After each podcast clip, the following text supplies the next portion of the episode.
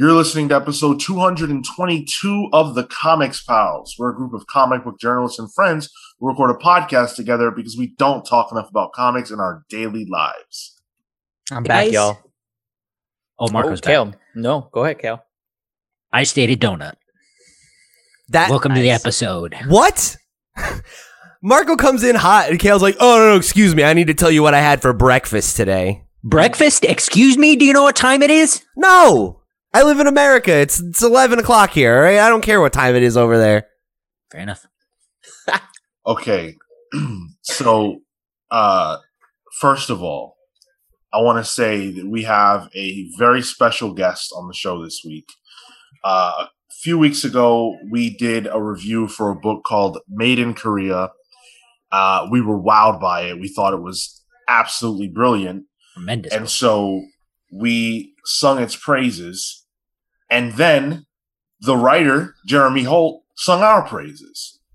And we connected on social media the way you kids do these days, that thing you guys do. We did that. And Jeremy was kind enough to join us today. So thank you so much, Jeremy Holt, for coming on the show. We really appreciate it. Yeah, of course. Um, I found your your clip on of all places uh, a subreddit. And I was like, "Oh, what's this?" And I think it was an image Okay. subreddit, and I was just like, I I rarely look at Reddit, but I was like, "Oh, what's this?" And I was like, "Oh, thoughtful discourse about something I wrote. This is amazing." well, hopefully we can keep that streak going with this interview, but don't keep your hopes up. not based on the opening. Cale and Marco, I'm not going to do it in front of company, but we've got to have a conversation. Get your house in order, right? Sean and I are staunch professionals, and y'all are just really just phoning it in week after I had week. Yeah, I yeah, yeah. Staunch ready. professionals. Yeah, I- you two were gone last week. Didn't even show up to work. I was Staunch. Sean was here. I. I was. Yeah. I was gone. I'm, I'm always here. I was on vacation, so Uh, we're gonna have the civil war of the comics pals a little later on, but right now the focus is going to be on Jeremy Holt, who has written uh, "Made in Korea," which I mentioned earlier. That was awesome, and I highly encourage you to check out. Uh, Virtually Yours, Before Houdini, Skip to the End, Skinner, and all of these books are books that I hadn't heard of, and that's what makes being in comics so much fun because the first time you hear of a creator, you're like, oh my God, this was so great. This is their first work. I can't believe it. And then it's like, no, it's not. I've actually been in the in the industry for 10 years. We're to get into all of that in just a moment. Before we do, I want to let you guys listening know where you can find the show all over the internet. Of course, we are the Comics Pals. Whatever podcast hosting platform you're listening to us on, make sure that you leave us a like, a rating, and a review.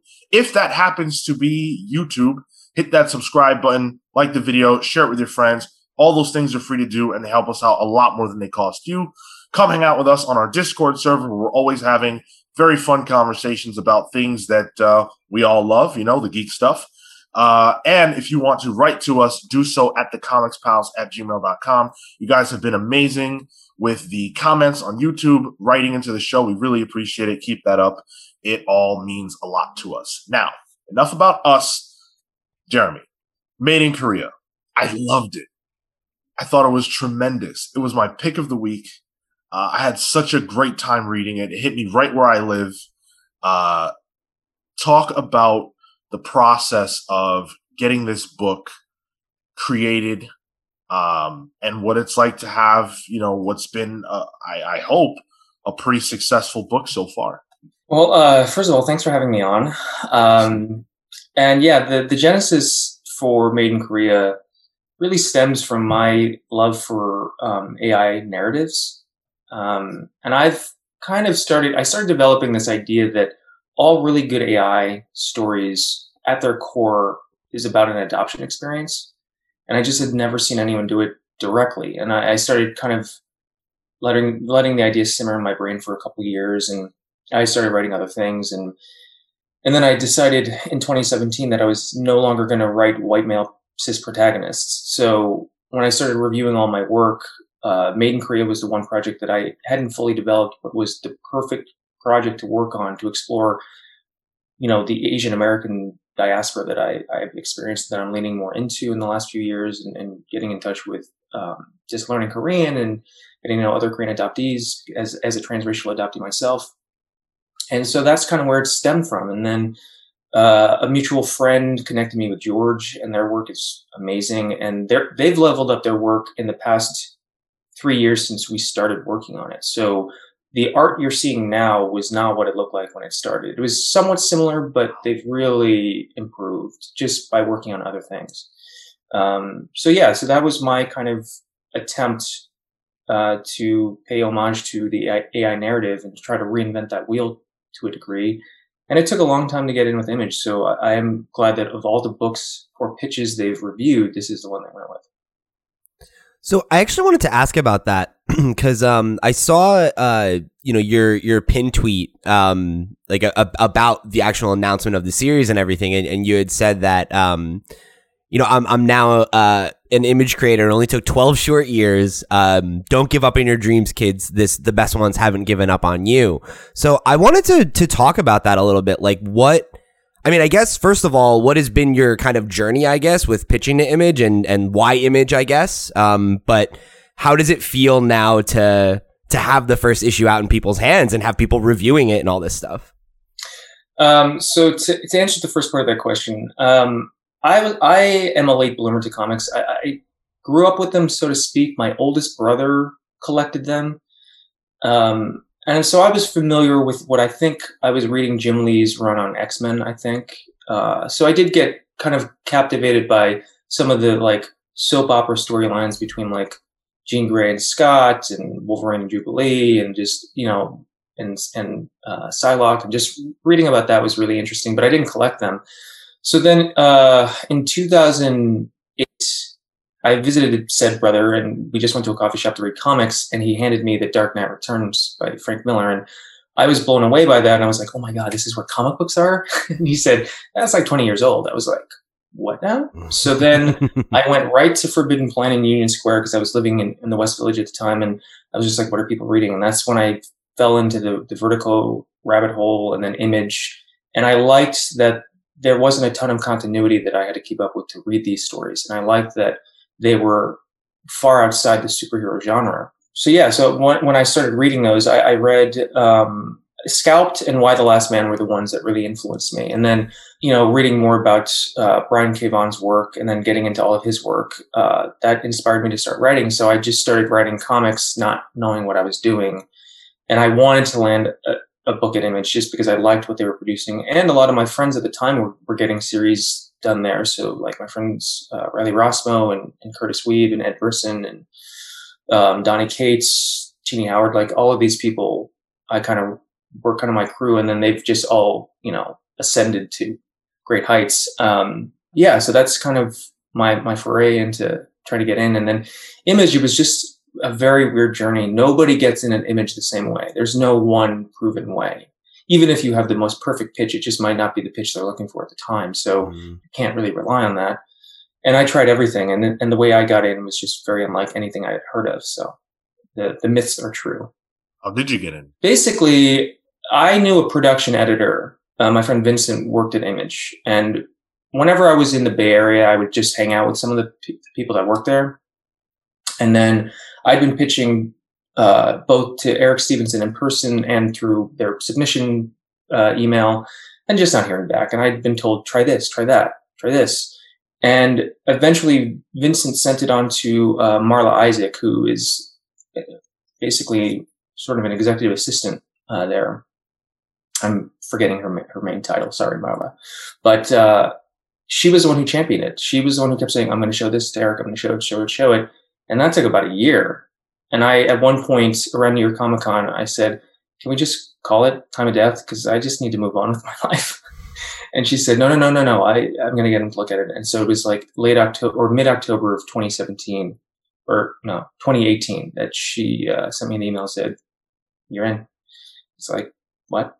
And so oh was a huge delay, and I'd never heard anyone getting in through anyone other than Eric. So, and I didn't speak to Eric directly at all during those conversations.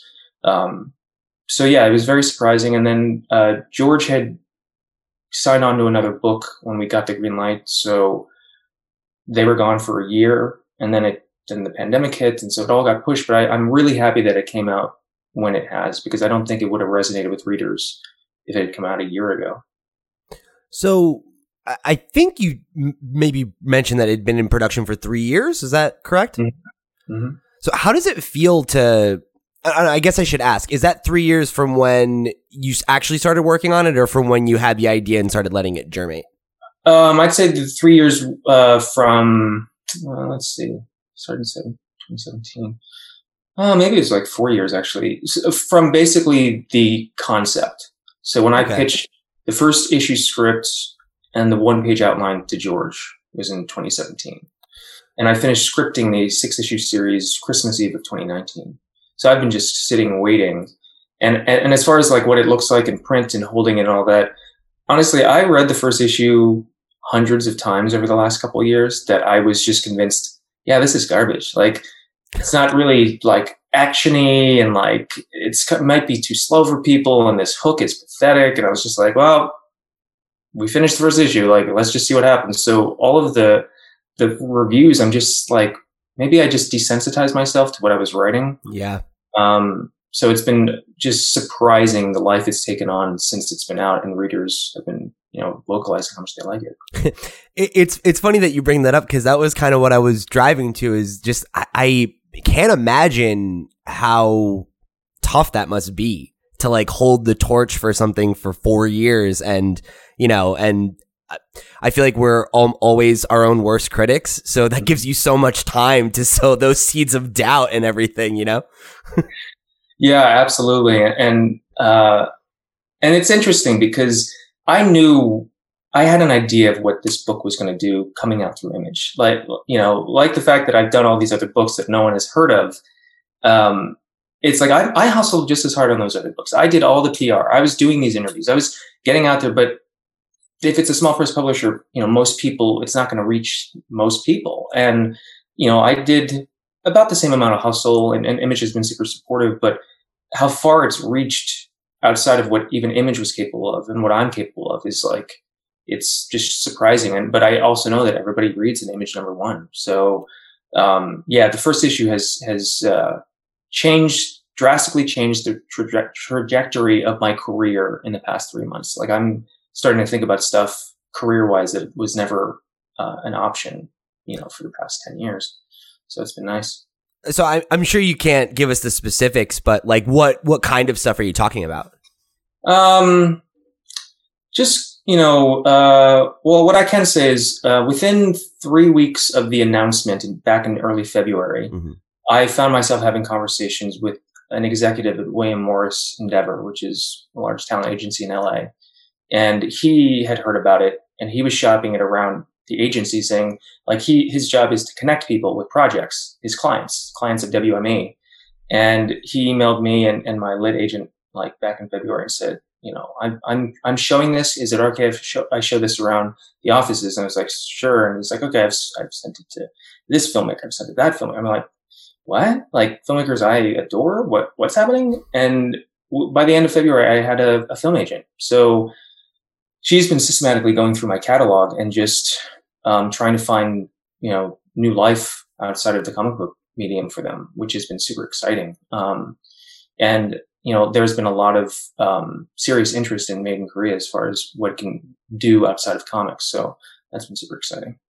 The, the comics industry is so it's so interesting because the, the the way that success seems to work here is like you put books out and you know they kind of you know maybe they buzz a bit but it, it's not quite where you want to get. And then you do something with image or you know nowadays boom or one of these publishers. And then all of a sudden you're on the phone with some actor who wants to play the main character in the book that you wrote and now you, like you said you've got a film agent and all this other stuff and you're like well i was just working at the coffee shop Yeah.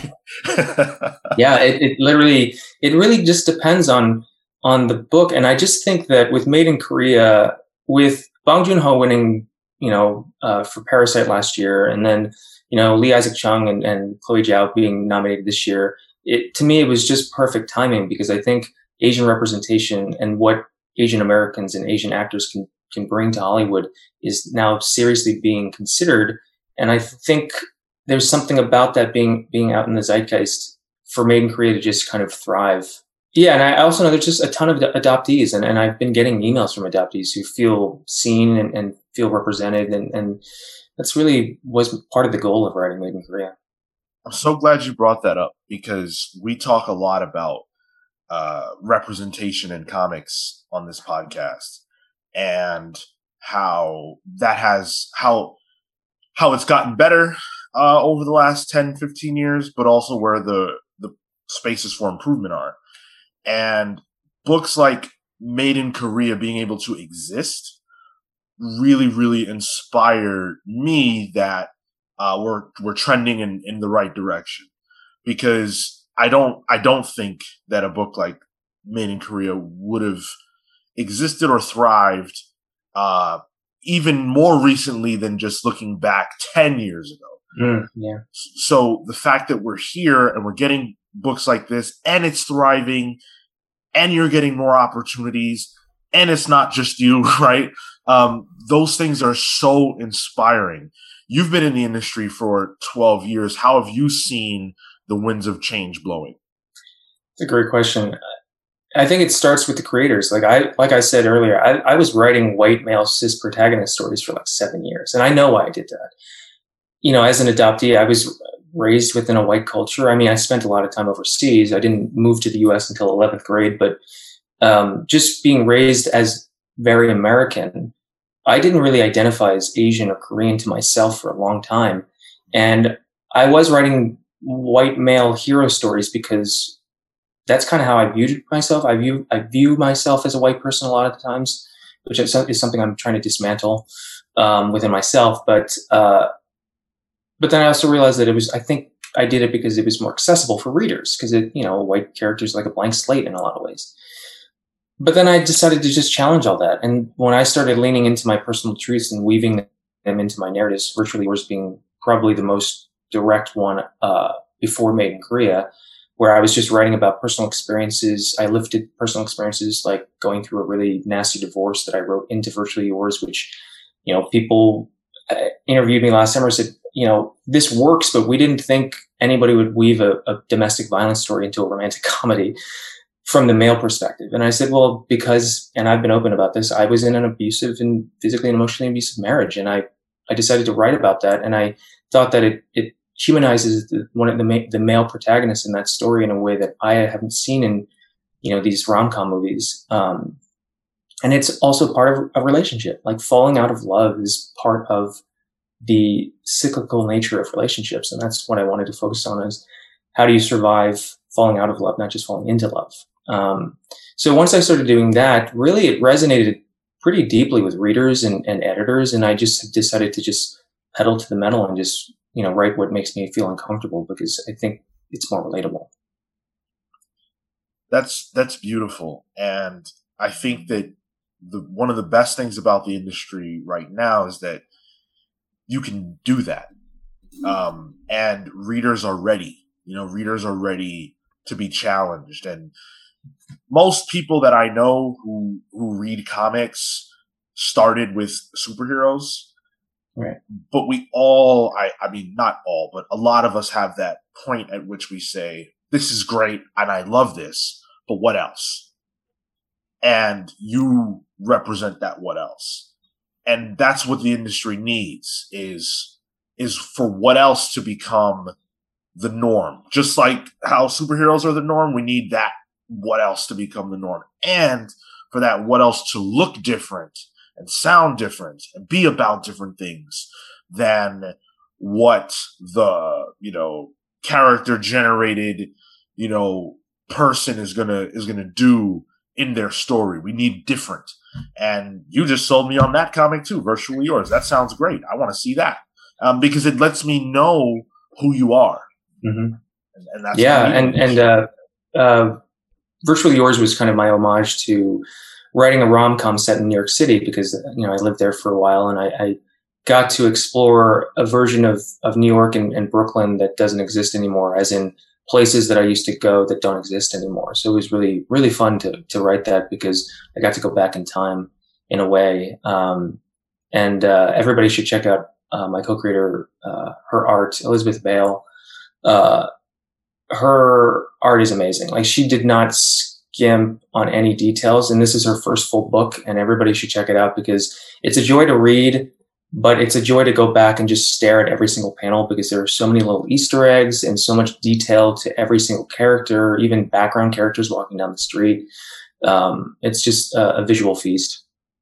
I'm, I'm I'm interested in the kinds of books that you like to read because you mentioned that The Dark Knight Returns was a major a book that you read that you really loved. What do you what do you enjoy reading now? And what are the books that you've you've read over the years that you've had an interest in? Um man i feel like i haven't done enough reading. Um i mean i like i said it's, i did get into like a lot of the vertigo titles so you know um and the image titles that i got into i think like uh i really enjoyed chew when it first came out and i read that for a while and uh um, I really like this this series that was only I don't know two or three arcs called Young Liars through Vertigo. I'm forgetting the creative team on that. It was just such a, a zany, weird book. Um, and uh, yeah, it just took me a long time to get through a lot of these titles. Like again, Scalped, Transmet, Preacher, DMZ. Um, and then my friend Kurtis Wiebe wrote a series, Green Wake, for Image that was is still one of my favorite uh, series that they've produced. Um, and um, Nailbiter was one I really really into for a while. And what's great is that I've become friends with all of these people, all the writers and artists. So it's nice to just chat process with them. Um, yeah. So and, and more recently, I've just been reading a lot of novels in the last few years. Um, and I think uh, Murakami's 1Q84 was a book that I think about a lot. Um, and uh, I, I like revisionist history. So Stephen King's um, 11/22/63 was, was an awesome read and a really good TV show. Um, but recently, I think I've been obsessed with, and I've been telling everybody this, is uh, Michelle Zauner's memoir, Crying in H Mart.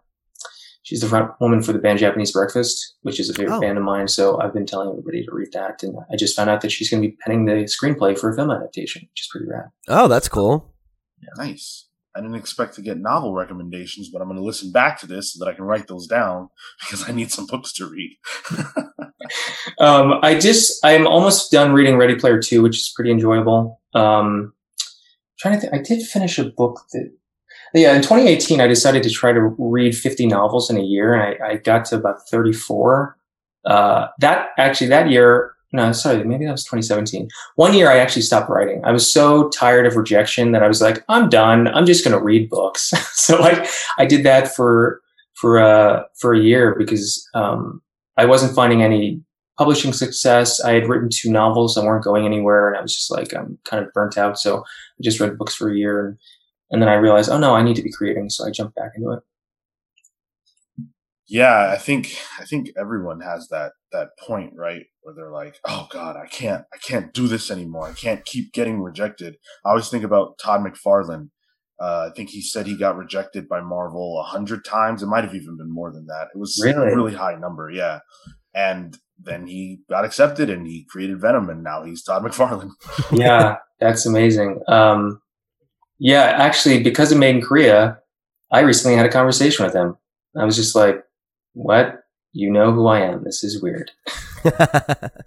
how does that how does that feel um, to have that moment with like a creator of that stature, I guess? It I think I would be more surprised by it and maybe freak out more, but working as a genius at Apple, I was interfacing with celebrities all the time. Like I've helped, you know, Patrick Wilson, Willem Dafoe, Kim Cattrall, um, Mandy Patinkin. I, I mean, I, am now personal friends with Mandy Patinkin, which is weird. So, what? Like, That's crazy. I mean, yeah, like I, he came in one night. It was super late.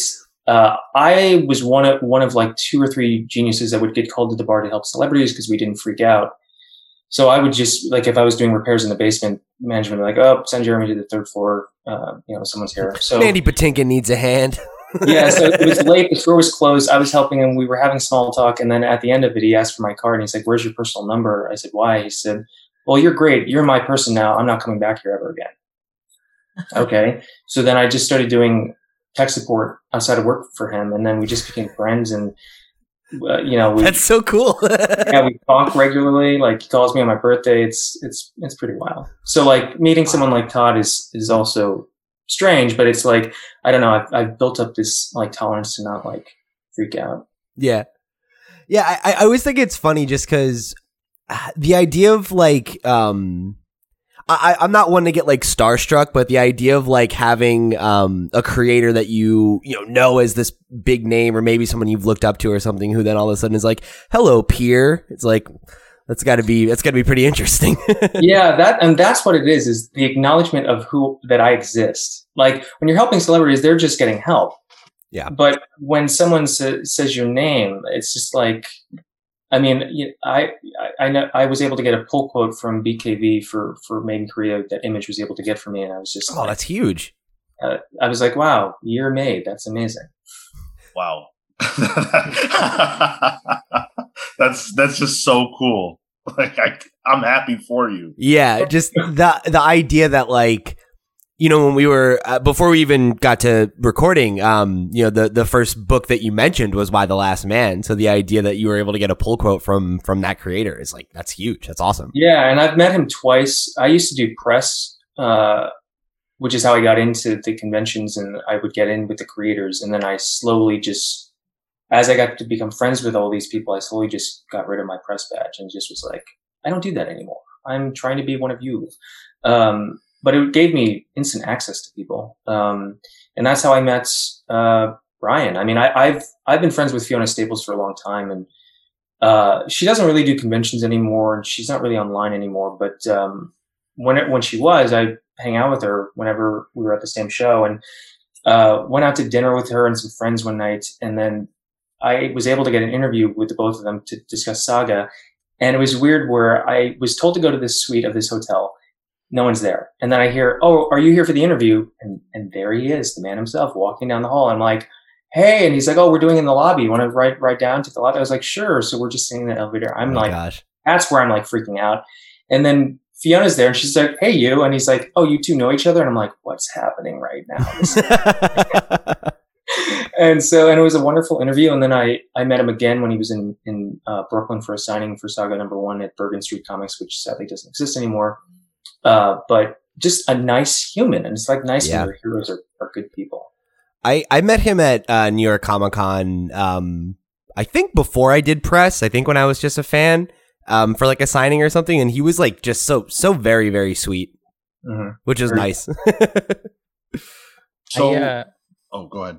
Sorry, I, I wanted to pivot just a little bit because um, you you mentioned you know your interest in AI Made in Korea obviously is that sort of story, and um, you touched upon it a little bit, but I kind of wanted to just pick at it because AI consciousness that kind of stuff is like super intrigues me. Um, so like what what about it specifically is something that you want to explore um, outside of just like artificial intelligence and how it works within potentially a child, but what about that and maybe even consciousness is something you want to explore with Made in Korea? yeah I, there were a lot of influences that went into this story i mean like the works of um, alex garland did ex machina and devs for hulu um, spike jonze is her um, obviously spielberg um, and Philip K. Dick. So what I I thought that this was an interesting opportunity to focus on AI, but not just focus on the hard science of it, because to be honest, like it hard science doesn't really interest me, or like fantasy science fiction doesn't really interest me. I like grounded sci-fi stuff that feels just outside of our reality, but it's not exactly our present. Um, I think her is a really good example of that. So, um, focusing on the AI and, and what does it mean to be human, I think pairs very well with identity of being an adoptee. What does it mean to be blank, Korean, American, a person, and just trying to find the narrative threads of what makes us human, both on you know a, a synthetic level and then a very real humanistic level. I think they they pair very well together, and I think that uh, the AI was in my story. I'm trying to use almost to serve as an uh, like an analogy or allegory for being an adoptee. Um, and I kind of wanted to to view it from that kind of lateral move rather than trying to reinvent uh, what it means because, and I think that there are fun ways to explore the human consciousness, not just oh they're you know they have their own thoughts now, but like where do those thoughts go, and like what is identity? Because I think if you take a synthetic child and they start questioning their identity, that is a clear proof of life to me. And they're transgressing their, their base directives and they're creating their own thoughts around complex topics that you can't explain or write code for a computer to figure out. And I think that, that that's what will be really ex- exciting, was exciting for me to explore when I was writing the series. I mean, it, it, it was funny because earlier in the the conversation, I, I remember you had said, um, you know, when you were kind of having those doubts about the book, that like the reveal wasn't um, wasn't enough or, or something like that. Um, and I remember getting to the last page of this issue, and I was just like, "Oh no!" Like maybe not "Oh no," but it's like like you said, the possibilities from where this goes from here are like limitless uh, in really exciting but also potentially very terrifying ways. um, and I yeah, I think that that's such a that's such an interesting um, conduit for for having that conversation creatively about you know um, what is the self, you know. I think it's uh, super apt just because so I'm I'm half Puerto Rican, half Ecuadorian, grew up in New York City all my life, so there's a lot there in terms of being able to uh, identify in certain ways and how you partition yourself amongst that, how you act, um, how you speak, phrases, words. Like, there's like so much, and so when you when you end up having a a child question some aspect of that and have it be one that is that you know blank slate, like how do you how do you provide them with the information necessary for them to make that own, their own decision? But at the same time, how do they internalize that that information? Because that then uh, affects their outward expression about pretty much anything. Um, for you mentioned that you were a little bit uh, less, maybe not accepting, maybe is not the right word, but less willing to engage with um, your your Asian heritage. Whereas um, for me, something similar happened where I was mostly raised Ecuadorian, and slowly over the years, the Puerto Rico diaspora has sort of influenced me a little bit more as I've grown older. Oh. So there's just a lot there that I think uh, makes sense and is right for that kind of storytelling, which I commend you for for doing because it's really I think well executed. Thank you. Yeah, and I think you know beyond the the general, I think Pinocchio story everyone thinks of with with AI kids. You know, I, I think that it's it's for me well beyond that. I mean, just for a synthetic creation to say I am, uh, there's so much more that never gets explored in those stories. They, I think those narratives I've seen just kind of run off the gas of, well, they're real now. Look how real they are. It's like, what, what does it mean to be real? Like, what are the choices that are being made? Because we're all individuals and we're all based on our cumulative experiences and, you know, that shapes who we are. And, um, yeah. So the, the one challenge with this book was that I didn't have enough space in the sense of page count to really explore um, the the complex lives of a proxy, which is why I, I in the print copies there are three page backup stories that I've brought on a different artist to tell their their own proxy story within the confines of the, the world of Made in Korea, just to expose the reader to what are other families doing and, and how complex that question is. Like, what does it mean to be a parent? Because everybody's different and they raise their kids differently. So you, you get to see these glimpses into the life of other proxies, and some are good and some are bad.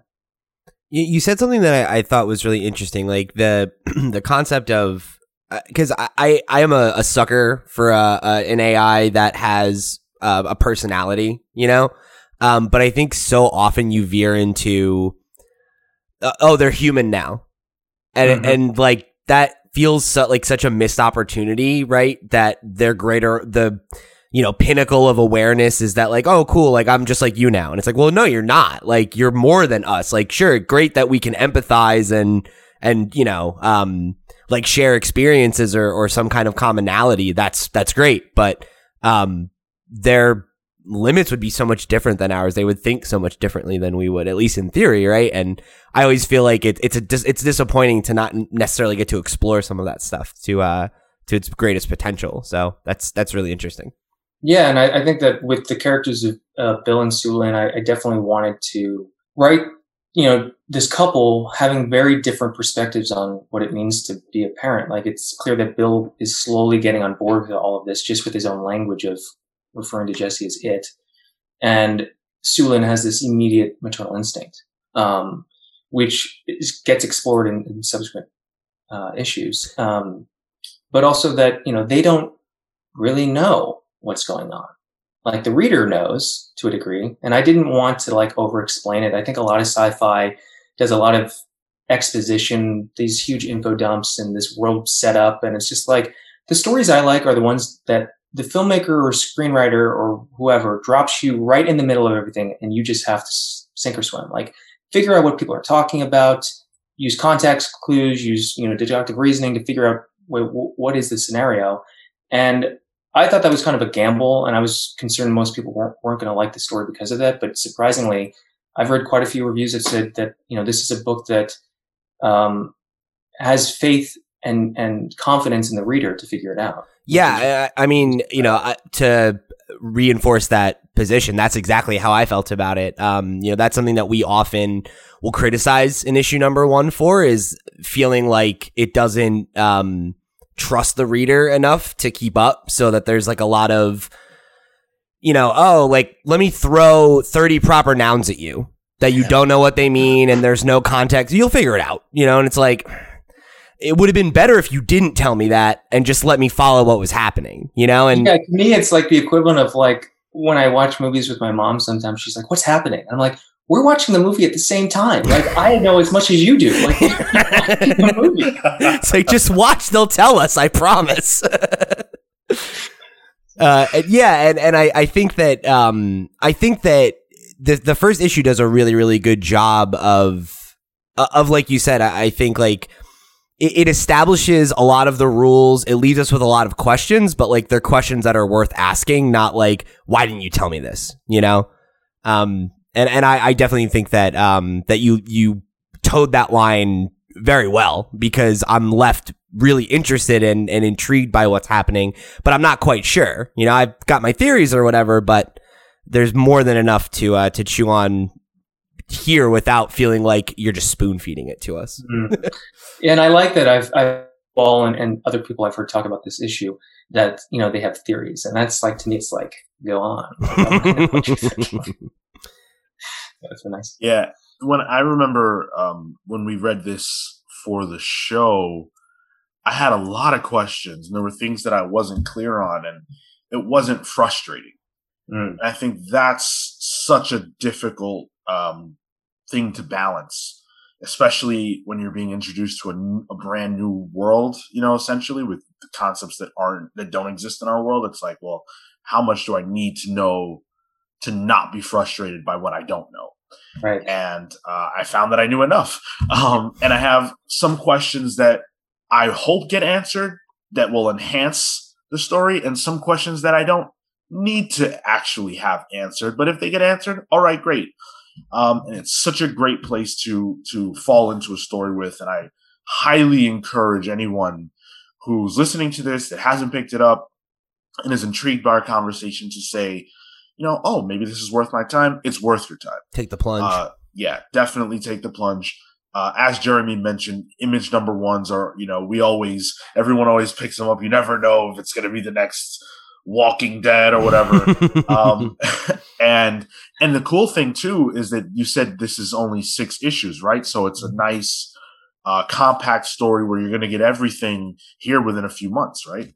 Yeah, yeah, hopefully. And and something that I've I've noticed uh, a, a, commonality in, in some of the reviews is, and this is really satisfying to hear because when it comes to dystopian stories, I'm not interested in the post big event that happens that changes our lives. You know, I, I think that when when it comes to dystopia, for me, the reality is it's happening at, at, such a glacial pace that we don't see it happening. Like, let's use climate change, for example. Like, this is a dystopian event that's going to affect all of us, and we're just kind of like going about our days. And I wanted to write a story where, you know, there is this, you know, foreboding, this like something's not right, but that's not, you know, that's how time works. Like we're, we're just living our lives. And I didn't want to be this like Terminator situation because I think it's, that's the lowest hanging fruit. I think that it's more interesting when we're at that that precipice of the, the cliff dive. And like existing there is way more frightening than just trying to survive this you know nomadic wasteland i think. That's very interesting. I i i love that. And i i wonder now you have me thinking about future issues like how much of what you just said is going to play into the rest of the story oh it's it's funny because i think uh, you, you mentioned before, like you know, wanting to start in, in the middle of the action, and I, I thought that um, the choice to start at the the birthday party was was a really strong decision because that's like where I feel like you get a lot of the like set dressing about what's going on in the world through conversation. Um, and that that moment you just had, Sean, I remember sitting there thinking like, oh, whoa, like like what's the implication of that? You know, like that's that's really yeah. There's some interesting stuff there to to to chew on. Yeah, there's there's just so much to explore just with the proxy itself and, and the ramifications of, of what introducing something like that into the world would be like. Um, as someone who works in tech, I think about emerging tech all the time, and and uh, I, I, was able to audit this really interesting class at, at the college in the town that I, I work in, and uh, they were talking about AI specifically with toys, and apparently there's this very kind of interesting dilemma that Mattel has had where they developed these Barbies that had some basic AI. So you speak to the Barbie and it had voice prompts, but unbeknownst to the, to the user, to the, to the person buying the, the doll is that those conversations were being recorded and uploaded to a cloud. And the conversation now had become who owns the data and who's responsible for this because the data is showing that these kids, a lot of kids are being abused and they're talking to their dolls and confiding in their dolls. And now they don't, now the company doesn't know what to do. And it's like, well, when you throw something like that in, you've got to you've got to blow it out and think of all the scenarios. And um, I, I, think that with the proxies, something I want to explore in later arcs, which won't get too too explored in in this first one, is just the consumerism culture we live within. And and I see not a very good scenario ending up for these proxies, you know, 20 years down the road. Um, right. We're just next best thing and, and, you know, uh, you want to believe that this is your child, but the reality it it isn't in a way because you know some people won't view the proxies as their own or the, or real or even though they might be lifelike. So yeah, there's a lot to explore and unpack that um, hopefully George and I get to do in, in later arcs. Did you ever watch the Animatrix by chance? Oh yeah, yeah. Um, the uh, the first story, the, the first story. Uh, I can't remember what it's called, but um, it very much reminds me, or what you said reminded me of that. In that, in that story, um, the humans have these robots uh, that they, you know, have as as as basically servants. You know, they're the workers and and they're the house cleaners and the housekeepers and things like that. And then everything goes wrong. Uh, once the robots essentially get tired of being mistreated and what you're speaking to very much reminds me of that when I think about the idea of human beings being able to have, um, you know, AI as children. I, I don't have like a, th- this book presents that in a way that's very nice, at least in the first issue. Yeah. Um, I don't see that, ha- like I see it happening in spaces, but I'm sure there will be times, would be times where people would misuse, mistreat. Uh, I mean, yeah. The the reality is, I work at a school, and like human kids get abused. Like this is the reality. Like not everybody has a great upbringing, and if that's what what parents end up doing to their own, you know, biological children, it stands to reason that you know the the implications could be far worse for a proxy. Um, so yeah, it's just I don't know. I, I, am I'm, I'm excited to maybe, like I said, explore this thoroughly uh, in in other issues because I do have the second and third arc roughly outlined in my head. Actually, I, I woke up at like three this three yesterday morning, and I had more thoughts on the second arc. I was just jotting them down so I could go back to sleep, and I was like, okay, this is great. That's oh, awesome. I'm so excited. I didn't know that there was that there would be more. That's that's fantastic. There, I have to I have to pitch it to Image. I, am not quite sure how that works. Uh, so I'll have to have that conversation. I think I'm gonna tr- maybe bring it up depending on like how issues you know two, three, and four do. because I think that might be an indicator to be like, hey, is this a possibility? Um, so yeah, Brilliant. Fingers crossed. thanks.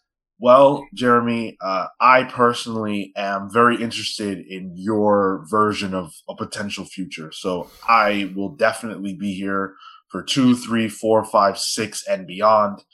And hopefully, uh, everyone listening will also decide to take that journey. Uh, Jeremy is ba- just based on this one issue alone, one of the creators whose work in Made in Korea and beyond, I'm really excited to read. Uh, so definitely give Made in Korea number one a chance. It's worth your while. Um, we really, really appreciate you coming on, uh, Jeremy. Um, is there anything that you want to tease the listener with? Uh, let them know where they can find you on social media, the website, all the plugs. Sure. Uh, social media is pretty easy. It's just Jeremy Holt Books uh, across all social media, media platforms. My website's the same, jeremyholtbooks.com. Awesome.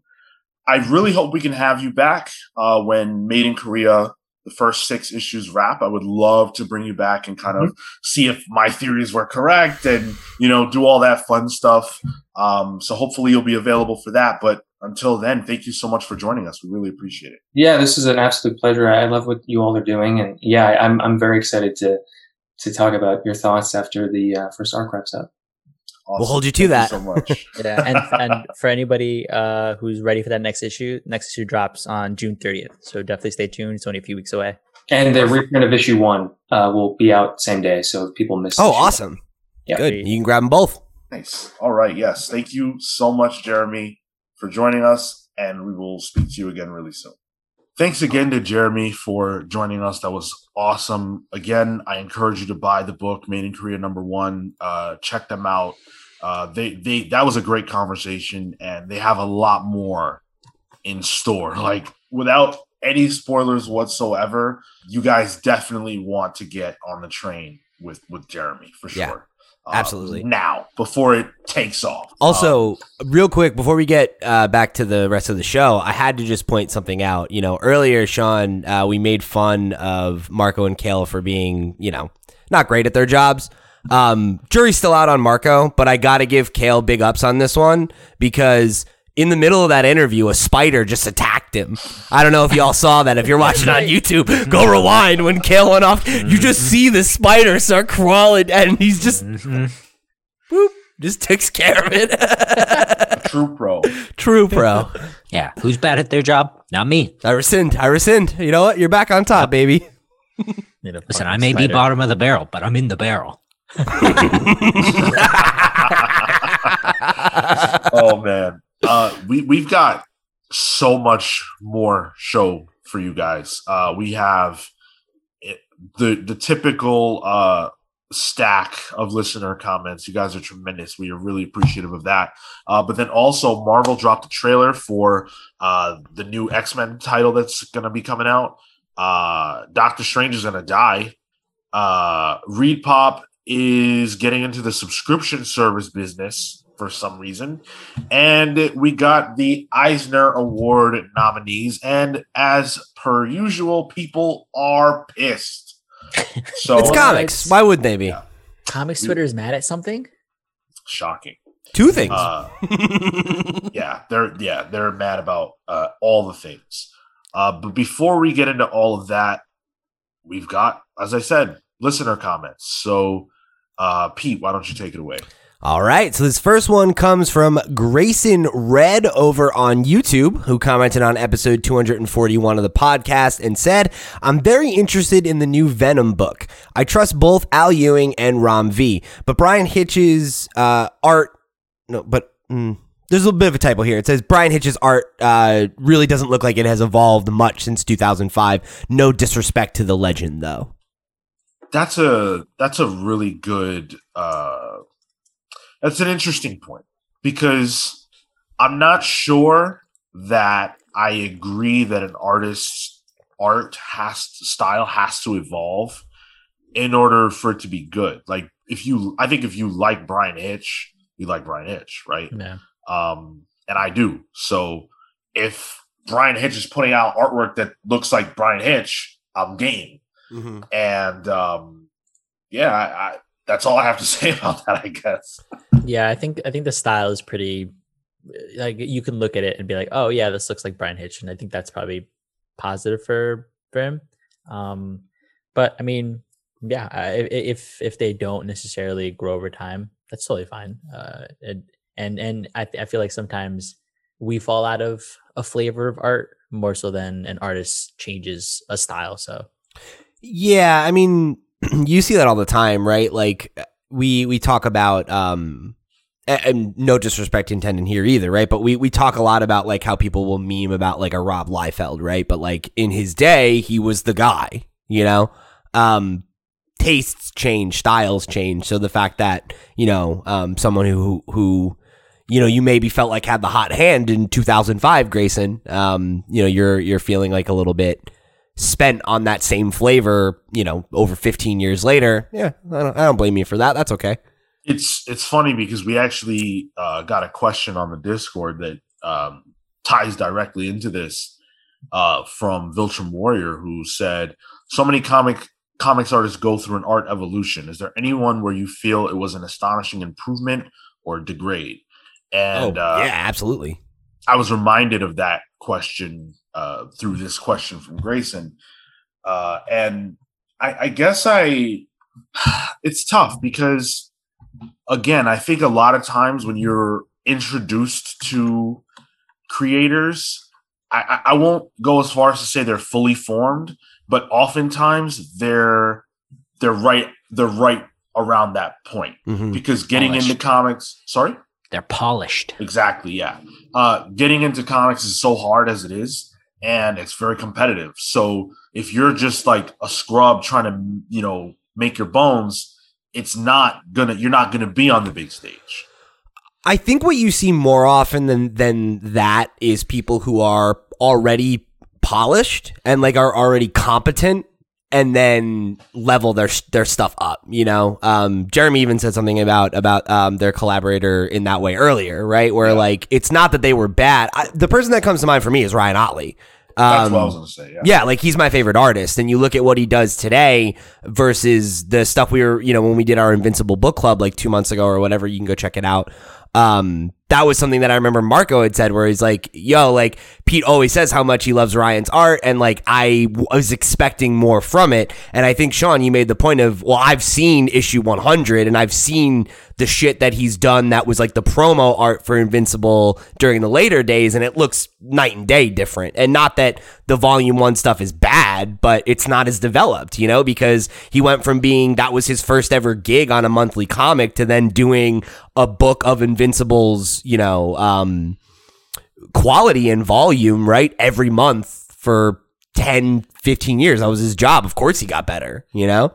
Um, there's opportunity to really focus on the craft yeah. I, um, I ended up um, just in response to Viltrum Warrior's comment. Uh, I'm a big Eisner fan, and and one of the things that for me was his his evolution wasn't like a positive or negative necessarily. It was just impressive to see that there was a a growth in some direction that was different from what he'd done in the past. Uh, you know, the spirit super pulpy, uh, a lot of mood with inks and inventive paneling and stuff. Uh, later on PS Magazine during the war, a lot of instruction, a lot of just dictating imagery and dictating sort of order. And then later, uh, when he got into his graphic novels, it felt almost like caricatures. And I, I love that stuff. He a lot more inks, uh, only ink, a lot more black and white, and uh, he just kind of played with form exaggerations. It was it was interesting to see that that growth and uh, positive or negative. Mm, I mean, if it, it, it's a flavor. Yeah. Um, and I think I think there are probably tons of examples. Uh, everybody's probably got their example. Um, I prefer to focus more on the creators who got better. Um, especially yeah. because somebody like, for example, uh, JRJR, who's the one who came up in conversation on the Discord, which you guys should join. Um, there are a lot of people who love Junior Junior's work, you know, and think absolutely nothing of what other people say, which is that he's gotten worse. So again, it's all subjective for the most part. And you know, this was a conversation that was huge this week about um, uh, Herb Trimpe. Yeah. Yeah. Uh, and you know how he had changed his art style to try to match what the you know what the Rob Liefelds of the world were doing in the 90s and that that was the the the the death blow to his career and stuff like that. And um you know i think artists deserve and reserve the right to change and grow and evolve. Um that doesn't mean you have to necessarily like it but um you know that that's their this is how they're expressing themselves you know uh, creators aren't just uh creators aren't just factories that produce things for you to look at and and and and take in you know that's their journey you know their creation is their journey. So it's kind of weird the way we talk about that stuff sometimes and the herb trimpe story is really sad. Um, we don't have the time to dive into that today unfortunately but um, i encourage everyone to go on twitter and uh, read about it at least because it's important to understand that you know the things that we meme about or the things that we uh, you know dissect are people's actual lives and their craft and that deserves to be spoken about in a way that's at least respectful. You don't have to like it right? You don't have to think it's good or whatever but respect is important uh, because it's that person's livelihood um, and and herb is no longer with us but uh, someone you know decided that it was a good opportunity to take to twitter and dunk on them and that's not cool Not at don't- I don't think that's ever cool. I don't think it's literally ever cool to dunk on a creator's work ever, unless it's like tracing or something, something you know, like ridiculous. You know, like we dunked on that one guy for tracing over the, um, I think what was it, uh, over Wear Where and and go. go. yeah, yeah, Yeah. like that was disgusting. But outside of situations like that, like just, just you know, take it easy. Be cool. Yeah, right. And like for that, we were dunking on him as a person and being a shitbag more even than just the craft. You know, it's like right. there's there's there's a way to uh, express that stuff respectfully. Yeah, absolutely. Uh, but let's keep moving. Uh, thank you, Grayson. By the way, you are a very regular commenter. Really appreciate. Yeah, you. great comment. Thank you. Thank you for writing in. Uh, this next one comes from uh, friend of the show, Tyler Olson, who says, "Ayo, look at Sean flexing that PS5 in the background. Love this comment." Okay, so that box has been in the corner of my screen since I got my PS5 in November. So Rad. Tyler, you're the first person who's noticed that, and you win a prize. I'm gonna send you A The. PS5. the box. You can. I have need to get the- rid of it, so uh, I'll send it to you. Thanks for noticing. All right, this next one uh, comes on. This all, these are all from the same episode. This is all from last week's show. Uh, this one comes from definitely not Sean Soapbox, who says, "I vote for a guest appearance of not Sean Soapbox on the podcast with voice modification, of course, so that you know I'm not Rebecca." Hey, just go ahead and call her over, Sean. That's probably fine. First of all, she's sleeping. Second of all, definitely not Sean Soapbox's name should be definitely not Rebecca because there's a non-zero chance that uh, Rebecca would know George Perez or would even write the next comment that definitely not Sean Soapbox wrote. See, Sean, I, I, I is- like the idea. You said Rebecca's sleeping. I like the idea that Rebecca's like been up all night shit posting as definitely not Sean Soapbox. She's got to sleep in. I I was gonna ask Sean, does she usually sleep during this time? No. Oh, okay, never mind then. I had a I had a theory because la- while you guys were doing the show last week or a week before, a comment popped up that would have been during the recording. Mm. So I was trying to from from definitely not Sean Soapbox. Mm. So Sean usually has you know the screens up and all that, and I would presume he not have another old episode and take the time out of hosting to type a a response on some comment. So I was trying to figure out if maybe you know Rebecca some somewhere we, we, we can scratch her off the list. I'm trying to I'm trying to go down the list. We're of trying to work out who this like that we're removing suspects at this point. Okay, Exactly. so you so you think it's me? You think there's a chance? No, no, no, no. me. I'm saying it's not you because you were hosting at the same time that the comment went up. Right. okay. You have I'm gonna tell you right now. I know exactly who it is. Oh, it's not. Rebecca, but I know exactly who it is. See, my second hypothesis here is that it's Harris. It's not Harris. But you But know, You could know. I I know. I know you're, who you're it is. confident. I know exactly who it is, and I have hinted at it over and over and over again, and no one has picked up on what I have been saying. There's a hint in this episode. What? There is a hint in this episode. I know exactly who it is. All right. Well, I guess I'll have to listen back to the episode and find out for next week's show. It hasn't come up yet. That's the crazy part. And it's going to come up, and you're not even going to know. Fuck. It's, it's going to happen in, in in very shortly, actually. Okay. All right. Fine. I'm gonna read the next comment, and maybe that's maybe that's what we're gonna find out. Okay. So this one also comes from definitely not Sean Soapbox slash Rebecca, uh, who said, "I think Cale is the equivalent of Spider-Man three. Sean would be Infinity War. Phil is Ant Man. Marco is Thor Ragnarok, and Pete is Guardians of the Galaxy. That's, 'cause That's just a- hurtful. I'm Thor, I'm Thor right? 2 at best. I'm Fantastic Four 1. Like, Spider Man 3? I think Spider-Man Three is better than those movies, frankly, but well, I- Definitely better I than do not. Fantastic Four one, at least. it's better than Thor Two. You don't? Yeah. think so? No, you're right. You're right. I'd rather watch it. Yeah. Yeah. I don't know, man. Thank That's- you, uh, That's the a low Ragnarok, blow. the Ragnarok energy. I appreciate that. You know, I think as much as uh, Phil didn't like that movie, I think Phil is more Thor Ragnarok than he would like to let on. What? Not saying that you're not, Marco. All right. I'm just saying. I Marco is more Guardians of the Galaxy because he's a space case. I like that. I like that joke. Thanks. Well, uh, definitely not Sean Soapbox. I actually happen to think you nailed all of those. Uh, so that tells me that you really pay attention to the show, and you must be someone who's been listening for a very long time. What it tells me is that Sean and Cale don't like me very much. I like you a lot. Guardians of the I could- Galaxy, though. I could take it. Cale could take me or leave me. That's fair. All right, we'll, we'll move on to this next one. Uh, this one comes from Garrett Harshman over on our YouTube uh, review or the YouTube episode of our Strange Adventures 10 review. So Garrett wrote in and said, Tom King books must be difficult to review because they always seem to start off dull or all, or or all over the place. Excuse me, but he seems to be really good at bringing it all together in the third quarter.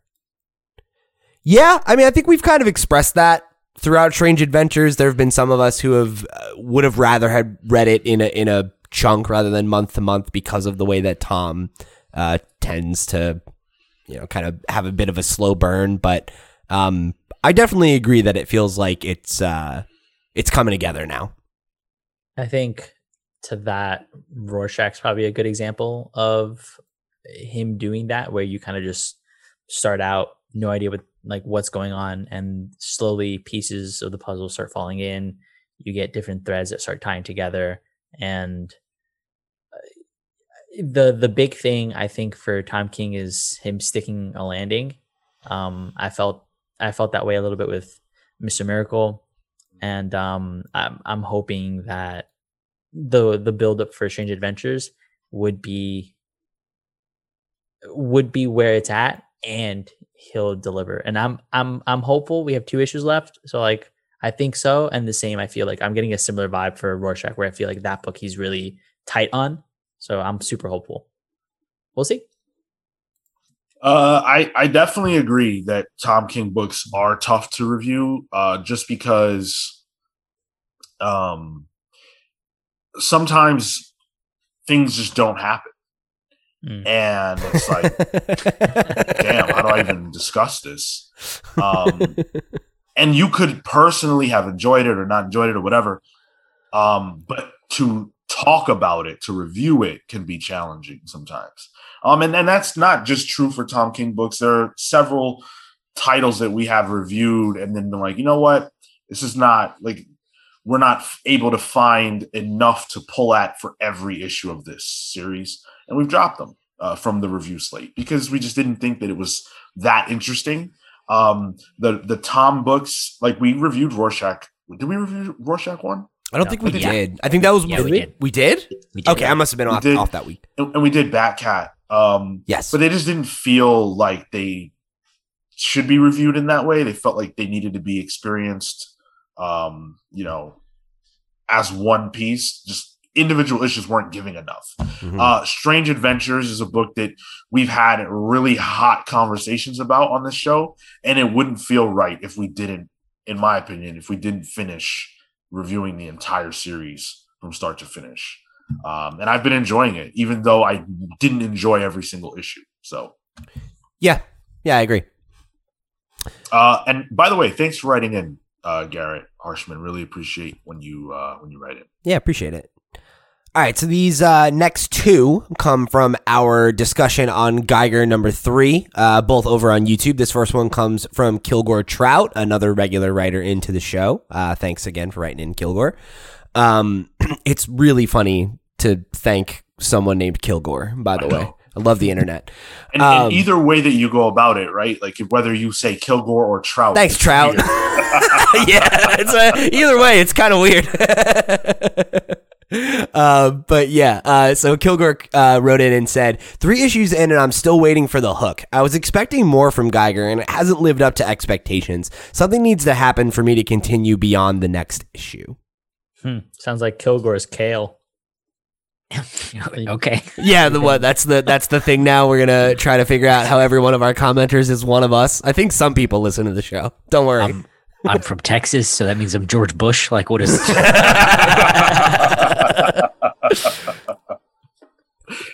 oh boy, that's funny. Um, yeah. So we reviewed Geiger. You guys can go check that out. Uh, we reviewed Geiger three, and Cale and I generally agreed in the sense that we felt like they kind of blew it up.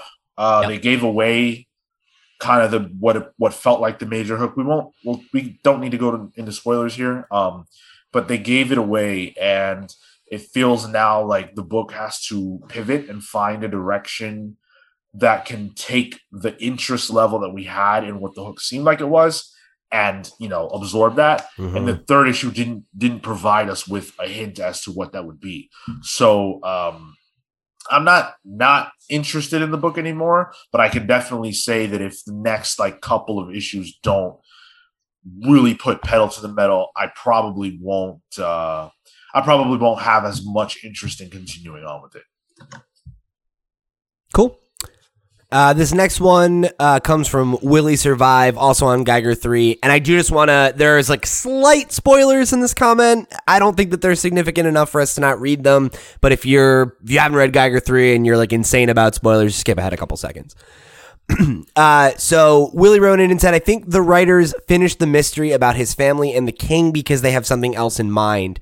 I think the direction of the book will be about the kids, uh, the map, and this new world. Hopefully, some new characters will be introduced, but basically, Geiger's origin and motivation for what he does has been put to bed.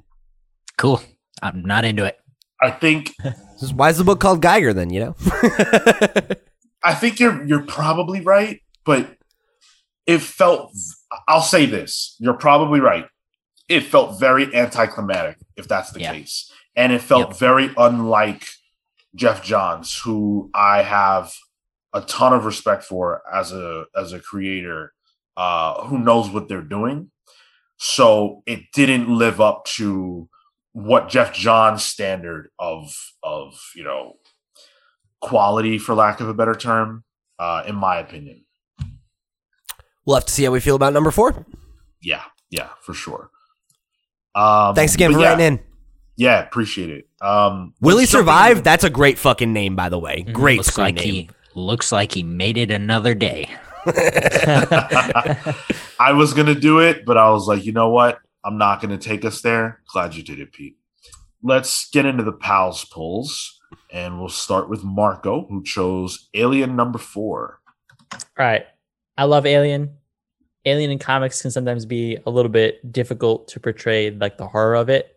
I think Phillip Kennedy Johnson has been doing a pretty good job of weaving in a, a fun narrative, doing a good job with the horror and um Salvador Larroca on art. And his his his people, the the faces, I feel like are, are waxy sometimes. I don't like the Yeah. structure, but the aliens, amazing. Like the the the way he draws them, are incredible. If he's using references, if he's doing whatever, I don't care. That shit looks fire. And I'm I'm in it for the way he's able to represent those aliens and for the narrative that Johnson's uh, telling. And if uh, if if it goes down sort of the route that I think I think it ends in issue five, um, I'm I'll be content.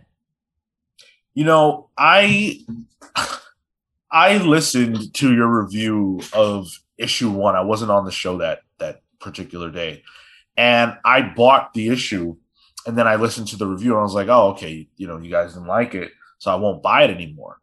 Um, and I, I didn't read the first issue. I bought it just because I wanted to get it, that I didn't get around to it, whatever. So I didn't buy any of the further issues. And then, like a couple of weeks ago, I read the first issue. I was like, oh shit, I actually really enjoy this. this oh, really you did? No. Yeah. Oh shit. Nice. Sorry, we like, led you astray. I missed out on two and three because I trusted the Comics Pals, my own show. And now I feel like I screwed up. Yikes.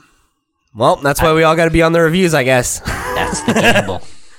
you trust the comics pals, you miss your books. Uh, Marco also chose Berserker number three.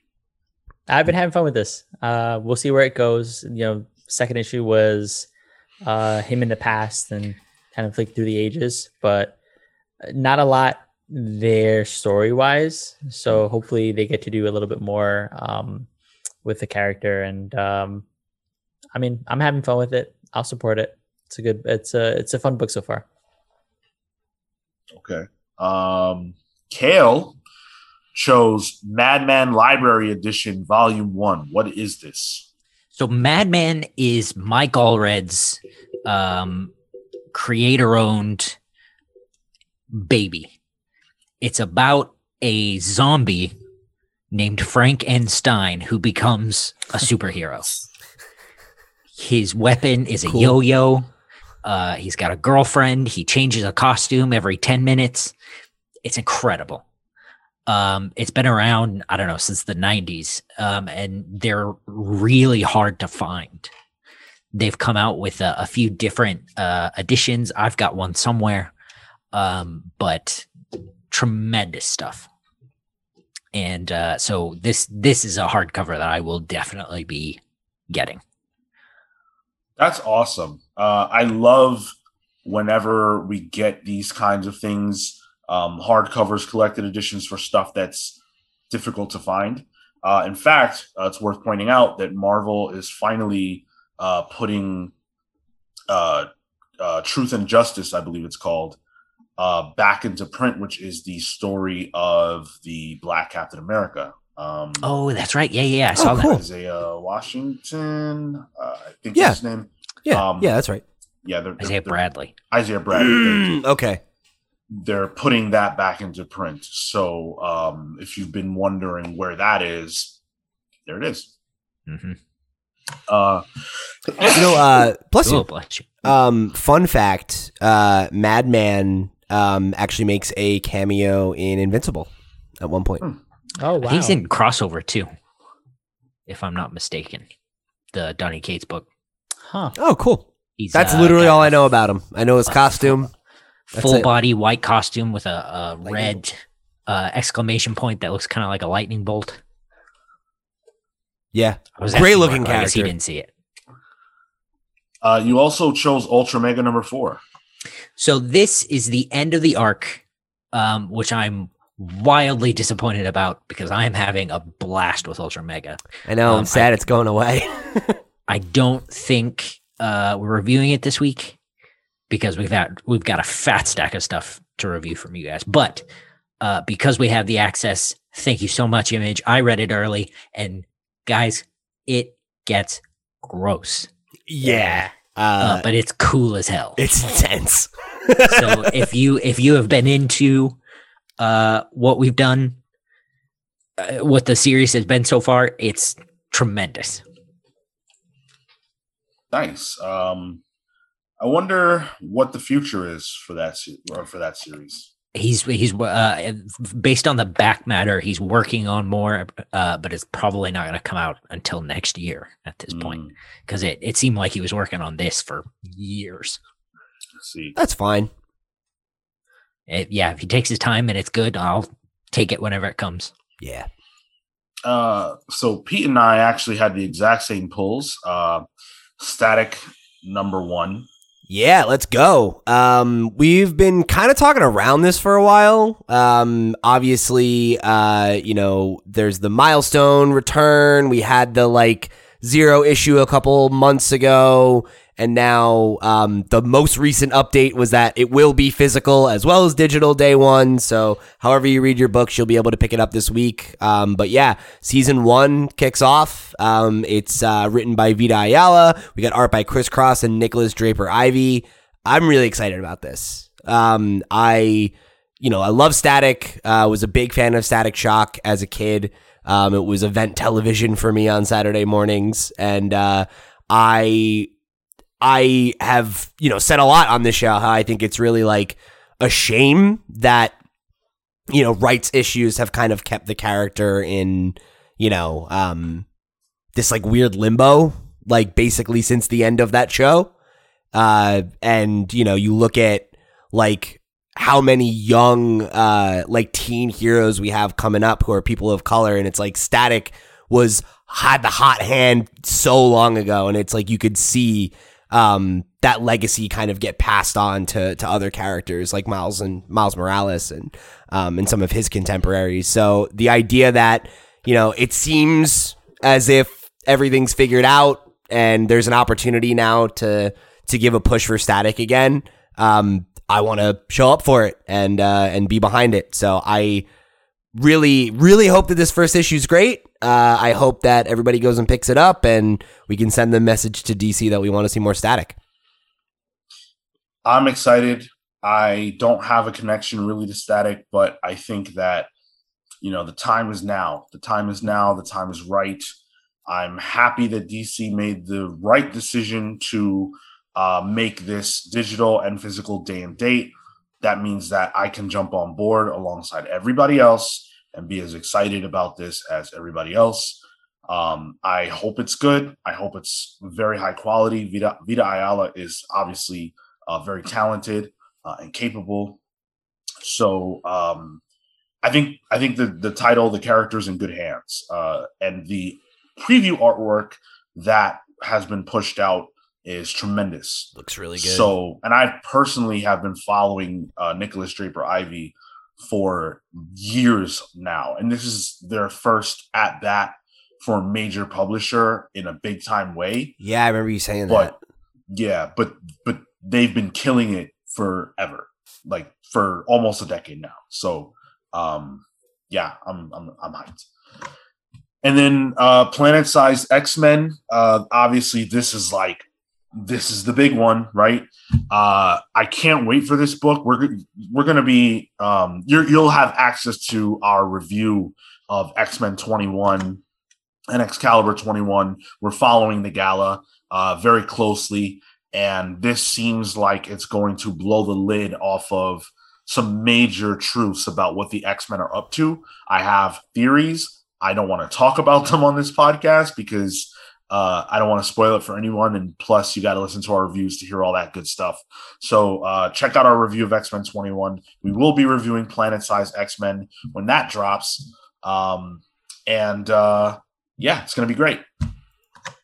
Yeah, it's I am really looking forward to this one. Um, super excited to see um, just even just some of the the preview stuff for it already is like looking great. Um, obviously, not a surprise to see Pepe Larraz doing radical work, but um, yeah, it's exciting time. Indeed. Uh, speaking of the X Men, though, uh, we do have a trailer that they pushed out for the new X Men title. Before before we jump into that, I do want to say uh, every single week I've been putting out for the last couple weeks. I've been putting out a challenge for you guys to let me know if there's a book that you think I'm not reading that's not a trade or a manga that uh, I can pick up at the shop. And actually, I believe it was Kafis on the Discord who took yep. the challenge and recommended me to read Maniac of New York. Now, unfortunately, I was not able to grab that this week, but I promise that next week I will have my thoughts on Maniac of New York, and I will not just read whatever the most recent issue is, I'm going to read the whole thing and I will have my thoughts for you on the show next week about that. Thank you for taking my challenge, and I encourage more of you to do it. Nice. Uh, but Beautiful. let's let's uh, let's chat a little bit about this trailer. I'm going to go ahead and throw it up on the screen for you guys that are watching on YouTube, uh, and we're just gonna you know chat it up about this new trailer. I personally have always been a fan of Marvel's trailers for comics. I think they're really cool. Um, and this one didn't disappoint. This is that sweet, sweet Pepe Larraz artwork. Gerry Mhm. Duggan is going to be writing this series.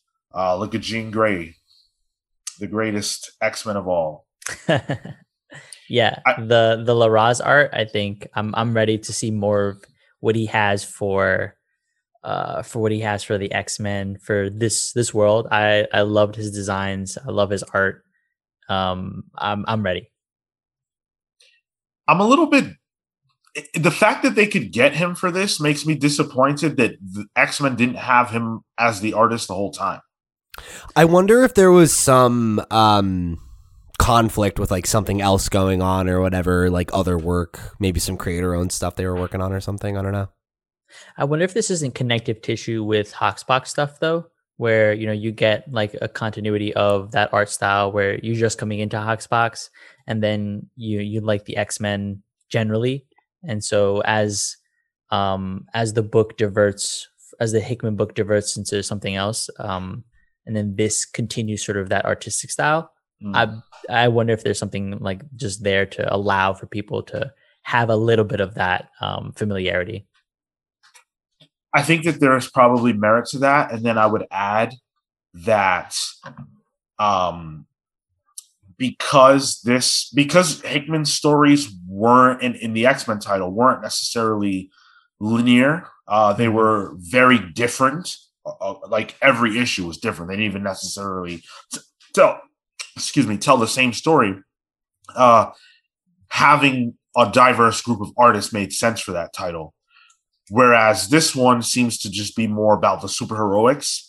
And I definitely see Larraz thriving in that environment. So um, when I actually think about it, I guess yeah, it does it does make sense. Um, Didn't Pepe Larraz do um, some of Empire as well with Al Ewing in that event? mm, that was uh that was Valerio Schiti. Okay. Maybe, maybe I'm thinking of Marte Gracia then. Um, Maybe. I think that's right. Yeah, I, know Valerio was on it, but there may have been a, an additional artist. So you could be you could be right about that. Uh, I'm gonna I'm gonna check while we discuss this. This trailer doesn't really give us too much as far as like what we can expect from the title, other than it appears to be a more traditional X Men series. But I could be reading a lot into a little. Um, I don't know. Nah, it definitely has that vibe. It's it looks like it's a lot more action focused. It, it does seem like it has that vibe, but I I guess it's possible that that that could just be um like a, a red herring. You know, like it wants us to think that it's a more traditional book. Yeah, um, I'm really not sure, but Whatever I'm- the I'm fuck really that excited. that is in the beginning is very like I what know. is that? She looks like a Pokemon. That's some Pokemon. Uh, You yeah, I don't know. I don't know what Pokemon you're playing. Genesect. Oh, okay. Yeah, you know what? right, I see that. You know what? Yeah. I take it back. You're right. It does kind of look like My Genesect. man knows. Look at this squad, though. Yeah, Yeah. pretty good fucking lineup.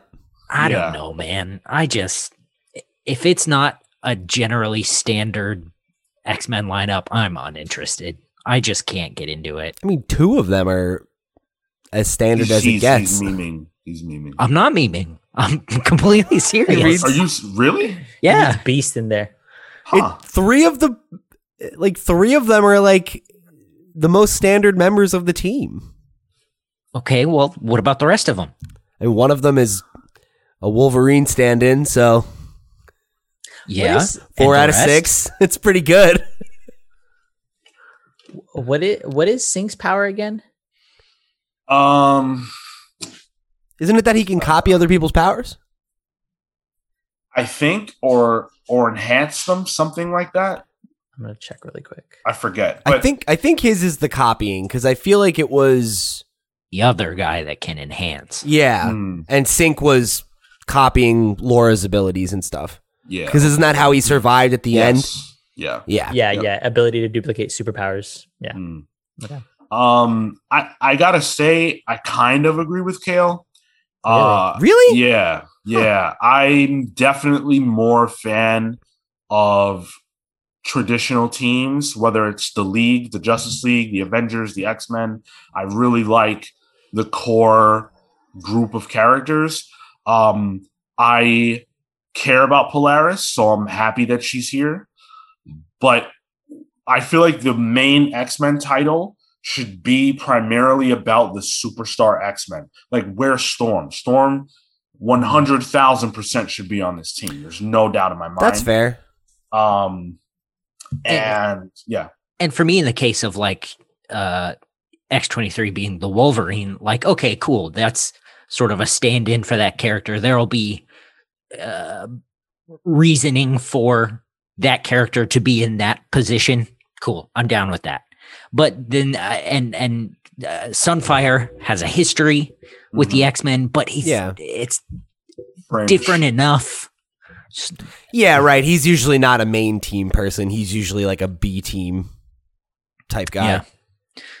Yeah. Um, I I don't really care about Rogue Okay. That's in insane. general. That's I- insane. but to then me. but then synch is just like i you know i haven't seen enough to care about him or I don't know. polaris I guess I, I guess I get what you're saying. I just think it's odd because it's like to me, it's like we've got two of uh, three, I would say, A tier X X men, um, and then we've got you know Laura and, and Synch, and you know Laura's cool. I, like you said, I, I like her fine. Um, and I that as a stand-in for Wolverine on the team works for me.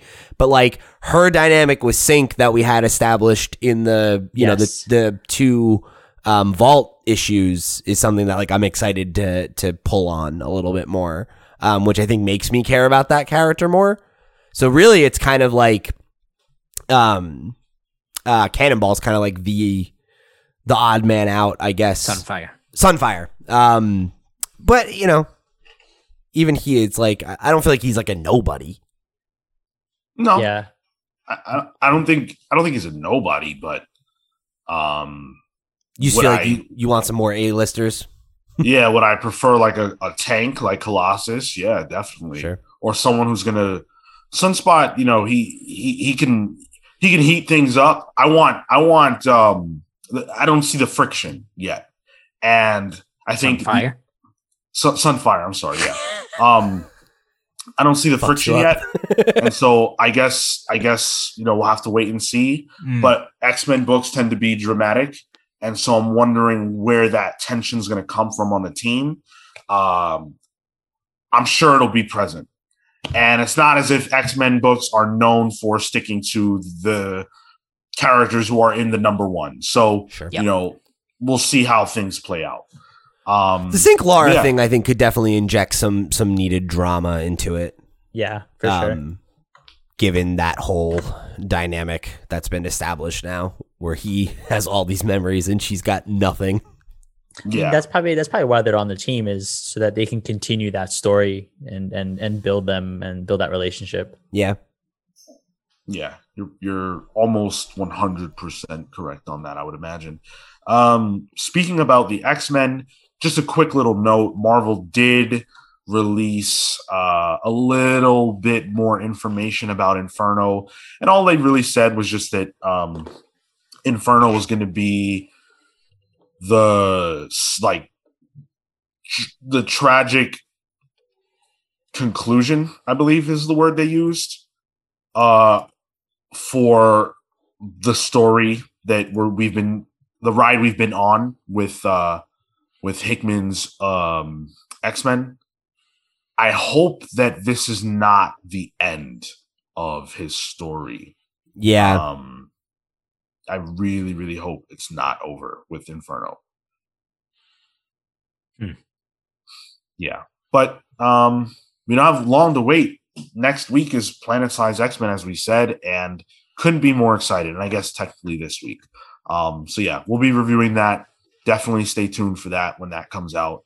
um, because we're very excited about it. Uh, Doctor Strange is going to be dying. Yeah, and hmm Uh, the Death of Doctor Strange comes out September 2021. Uh, Jed MacKay and Lee Garbett will be telling the story over five issues. It's going to kill the, the good doctor, and uh, there's going to be a mystery. And then we're going to have to figure out who the next doctor will be. Um, Oh. magic. Yeah. Magic? Hmm. They've been That's predicting that for years. I wonder if it's not Miss Marvel. Hasn't she been in like Strange Academy and all that stuff? Miss Marvel or Captain? Or, Marvel? sorry, Captain Marvel. I don't know if she's been in Strange Academy, but uh, She has. I, has she? Mhm. Yeah. Um, I know she and Strange are dating now. I guess. Right. Oh, she's gonna kill him and become the Sorcerer Supreme. That would be right. different. That would be really crazy. Um, I'm not sure if it is relevant, but it's worth pointing out that the Darkhold uh, story that we talked about last year, uh, at the height of the pandemic, it was it was teased by Oh, Marvel, yeah. never came out. It's actually going to be coming out and starting and ending around the same time as this. So I wonder Hmm. if she's not a candidate for uh, becoming the next Sorcerer Supreme, Sorcerer S Supreme, I guess. I just looked up uh, Lee Garbett's art, and this dude has got it. Yeah. So uh, that could uh, that could be worth checking out. Yeah, um, I'm actually not familiar with Lee's work. I Um, it looks like he did uh, the Loki Agents of Asgard book. Oh, Okay. Yeah. Yep. I see. Yeah. This is this is quality stuff. Uh, I don't. I'm not familiar with either creator, and I don't necessarily care if Doctor Strange is going to die. Um, Marvel has done a lot of death of you know X characters uh, or stories rather over the years, and I'm really not. I don't. I don't know. It feels like a gimmick now, and I don't end up. I don't care anymore when they do this. I don't care when characters die anymore. It especially feels it to me. Uh, like the first thing that comes to mind is the the upcoming movie. Yeah, I mean, yeah, it looks like Shuma-Gorath is going to be in this. If you look at the cover, yeah, Uh, that's what I was a- thinking. yeah, uh, it looks like he's going to be involved. Like I just mentioned, Scarlet Witch is going to be, you know, it, one of the main characters in a book called Darkhold. Of course, we all know how WandaVision ended. We know the strange Wanda connection. Going into the movie, like you said, it feels very much like um, they're telegraphing their their play here, and um, I'm not gonna lie, it's a little frustrating because I like my comics to be the comics and the movies to be the movies. Um, and it feels super obvious what's going on. But um, does anybody care about the idea of Doctor Strange dying? Not really. Um, I I think like what you said kind of sums it up. Where like, you know, in the last couple years, we had death of Wolverine, we had death of you know, like we- we've we've done this before, and really the only one that's ever stuck is Marvel, right? So they're not gonna kill off Doctor Strange. They're not. Forever. Right. It's not going to happen. So, you know, I don't know. Like, it's one of those things that I feel like I just wish that, and I've expressed this before, I wish they would just stop announcing shit like this, like, and just let it happen. Because when you announce it, I think it puts expectation on it, it puts pretense on it, and it makes you think who's going to replace him? What's that going to be like? And all these questions that are like, ultimately, you know, it's just comic shit. So it's like if it's good, great. Like if if we have a moment that is like um you know, like like what happened when they killed off Thor, right? And Jane Foster picks up the hammer and then that's a run that you know, it proved itself and people some people like it. So now it's a thing that we we've hung on the hat as okay, this this can stay because it was good. But if it's not, or if it's something that doesn't resonate, it's gonna get undone and it won't matter. So it's just kind of like I don't know. Like, yeah, it's hard to get excited about it because until it's like a material thing that we can read and say, oh, this is good or has promise, it's like, okay, it's the next thing. Let's see. Yeah. Um I I agree with you. I think in this case, the fact that this is the the, the title of the book, this is the book, might be a little bit different in the sense that um, you know, they're clearly not trying to shock you. Right. Um and I That's wish they would like kill him in kill him in the Darkhold event, you know, kill him in Infinite Destinies, kill him in something where I can open the book and not already know what to expect. Yeah, I want to turn the page and be like, oh my God, not, oh, this is the death of this character? Okay, great. You spoiled it. Can't Right. wait for issue two where you spoil the ending of that one too. Yeah. Um And then three years from now, when we get the rebirth of Doctor Strange, just in time for the second Doctor Strange or the third Doctor Strange movie. Great. Exactly. It's just uh it's very very frustrating Marvel, so please don't do that anymore. Uh let's shift gears over to DC and talk about Fables. Now, Fables is a book that I have never read. I actually bought my girlfriend a hardcover edition Ooh. that she has never read and I thought, Too "Oh, busy this commenting on the show. Right, of course. You know what, Cale? I'm going to pivot for a second because I need to address you. oh, Oh, oh, If you were as smart as you think you are, Listen, you would already know who definitely not Sean Soapbox really is. I have a guess.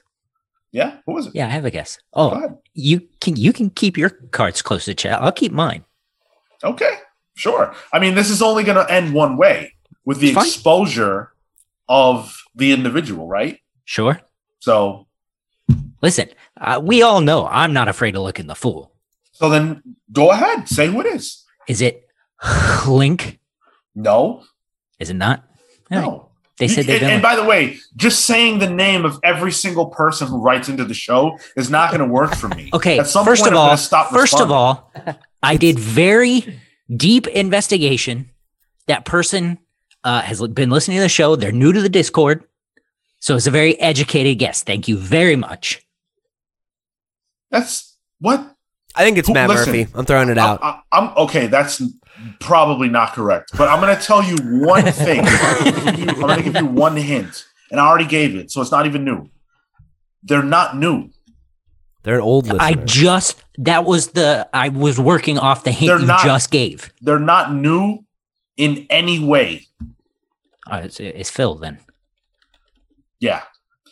Uh, let's Oh, talk about fables. While we're here. Um, While we're here, uh huh. last week hmm we had a uh, a host showdown, which uh, I think I'll have you know I think I did really well. Uh, but I'll concede, the true host is the person who can remember to select the correct microphone. That's definitely Sean. Yeah. yeah. if I've got anything, I've got that. Uh, I'm offended that you think you held your own, Kel. You said it yourself in the episode. I did great. That's I called. didn't say you did a you did a good job hosting. I said you did a great job being my partner for the day. That is not what you said. Did I? Did I? I said there you? was there was there was a point. Uh, oh, it was while we were looking at the numbers for uh, Jupiter's Legacy, Hmm. And I was looking at it. You said, "Don't look at it." I said, "I'm sorry. I'm trying to host the show," and you said, "You're doing a great job." Oh, oh, okay. I was I was memeing. Yes, of course. Yeah, yeah, I know. was, yeah. Okay. Good. Yeah. I'm glad we're on the same page. yeah, yeah. Um, so Fables. Fables is a book that I mean really highly celebrated. Um, Bill Willingham uh, is one of the creators behind it. It ended six years ago uh, from Vertigo, and now it's coming back. If you can believe that. And the weirdest part about it is that it's coming back in two ways. So first, they're going to have Batman versus Bigby. Uh, I assume uh, Batman versus Bigby, a wolf in Gotham. It's a six issue series. Oh, okay. I assume that Bigby is a character from Fables, from the world of Fables. Um, He is. Big B. Uh, Big B is. I only know this because I played the Telltale game. Big B's the main character. He's the big bad wolf. Cool. That's actually really cool. Uh, it's going to be a, a, black label series, uh, and uh, Willingham is actually going to write it along with uh, artist Brian Level. Um, and the art looks really awesome. So I encourage you to go check that out. Um, but then on top of that, they're also just going to bring Fables back from issue 151. Like they're just Oh, going to what? they're just going to pick right up from where they left off. That's cool. yeah. That's really surprising, though. I've never like they could easily just go with a new number 1 and they're not. And that's so interesting. I've- that's really cool. Yeah, this is a book that like I've always wanted to read and just never like took the plunge on. Um, and I, I loved the Telltale game, so maybe maybe now's the time to pick it back up. Give it a shot. It's it's very good. I read the first three volumes of it, and there's like 22 volumes because it's so long. But uh, Whoa. from from just that, it's really quality stuff. Lots of talking animals. Seems like a Sean book. Lots Yeah. of animals. Yep.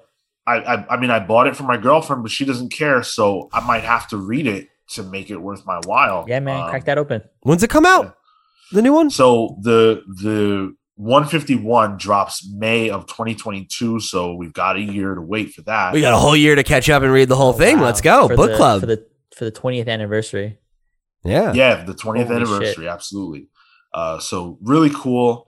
Um, I'm curious to know how many of our listeners have read Fables because I know that it was popular, but I've not really heard anyone in my life ever talk about it. I don't know one person who's read it except actually Harris Maybe- is a huge fan. oh, Harris read it. News Yeah, to me. Oh, I yeah, was gonna- he's, I, was gonna say, I think maybe it. Andy has read it as well, but I think that was because of The Wolf Among Us, the Telltale game. Uh, I think Murphy might have as well. I didn't even realize that was a Fables based game. The Yeah, Among Us. Yeah, The Wolf Among Us. thing.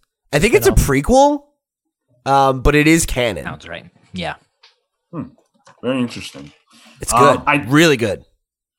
I don't know how much I care about the the Batman thing though. That seems a little random uh to do a Batman Bigby crossover, but it's a way of getting the character and the brand uh in front of people who might not otherwise be interested or know about it. So, Yeah, yeah. I, I, it's one of those things where it's like it, it doesn't necessarily feel like um like the most appropriate thing for that series, but it it is also a thing where it's like, well, I feel like Batman can cross over with pretty much fucking anything.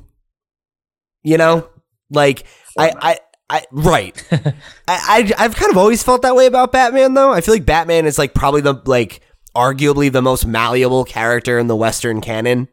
You know, you can kind of shove him in any situation and just be like, "What? What's Batman gonna do?" Mhm.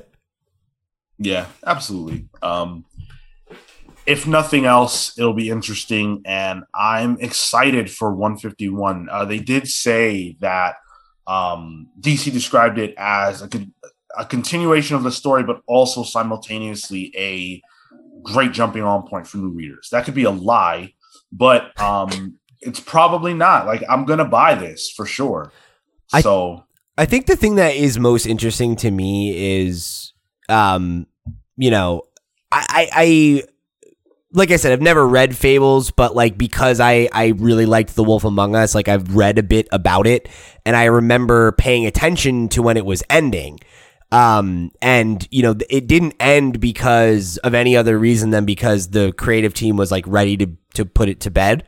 Um, so the fact that it's coming back now and picking, you know, seemingly picking up where it left off or whatever, that's like pretty exciting, you know? Like it's it's cool to see um a creator come back to like their kind of magnum opus that they had put to bed because they're like, you know what? Turns out I have more to say. You know? Right. That's that's cool. That doesn't really happen very often. Um, I hope it's good.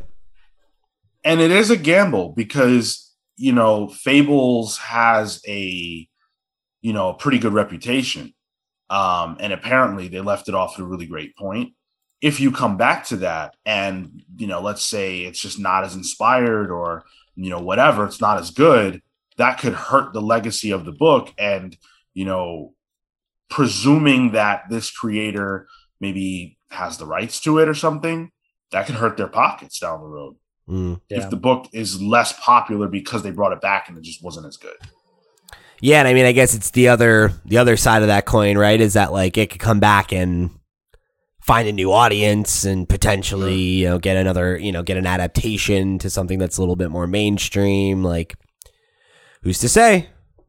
Well, uh, they found me with this announcement because I don't know when I was going to get to it otherwise, but now it's in my mind. So um, I'll definitely be picking this up, and uh, I've got the the hardcover, so I'll I'll read that too.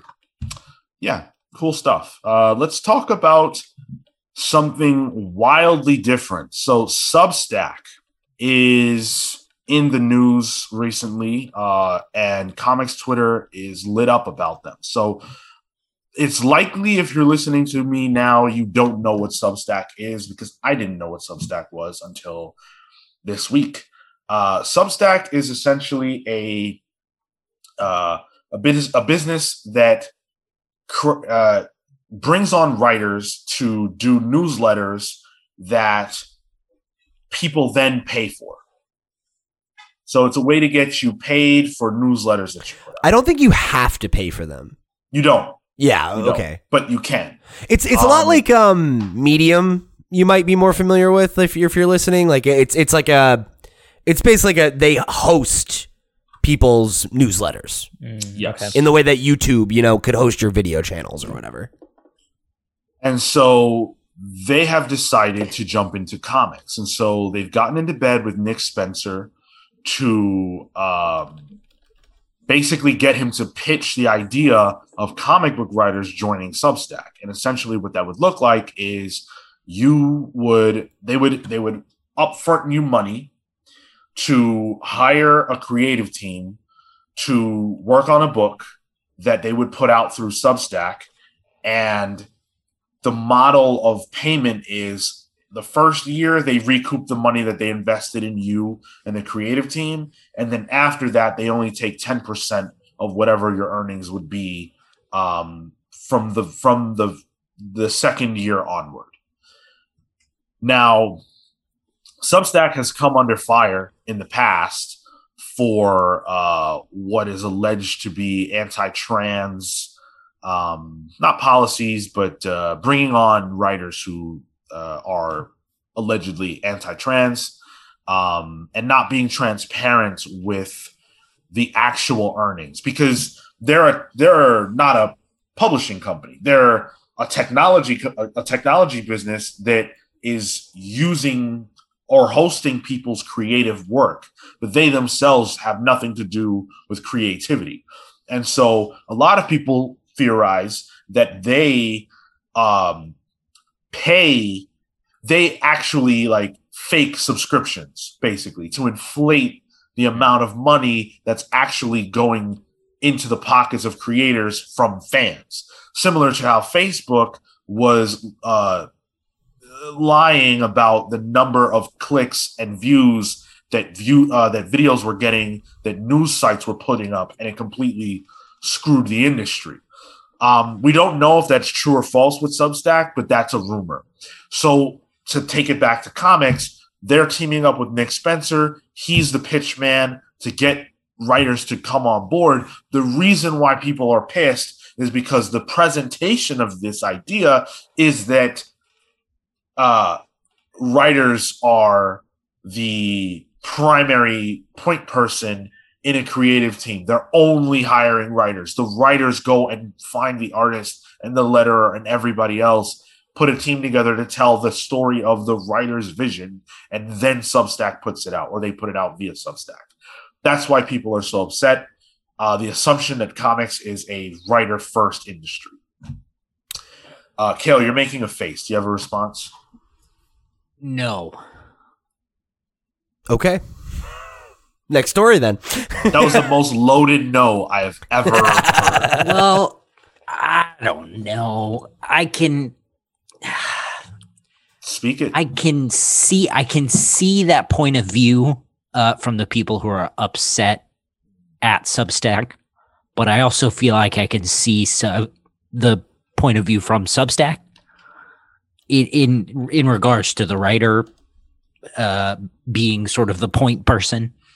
I I kind of it's tough. It's tough because like uh, you know, I guess, I guess, you know, is our Substack is Stub, Substack gonna uh, turn away artists who come to them with a good idea or an assembled team, and they're the point person? I it's I don't know. Uh, I don't know. I have w- weird conflicting uh, thoughts about that because and and I I, I don't want to speak broadly, but like mostly the writer kind of is right. Like you know, uh, I guess you you could make an exception about like editors who mm. you know keep everything on track and you know maintain communication and and get the book together and things like that uh, but again that could be anybody on the team but most mostly it's the writer who you know has that initial idea and then seeks out the team for collaboration so maybe the issue is one of collaboration so Oh, you know what? Go ahead, Pete. Yep.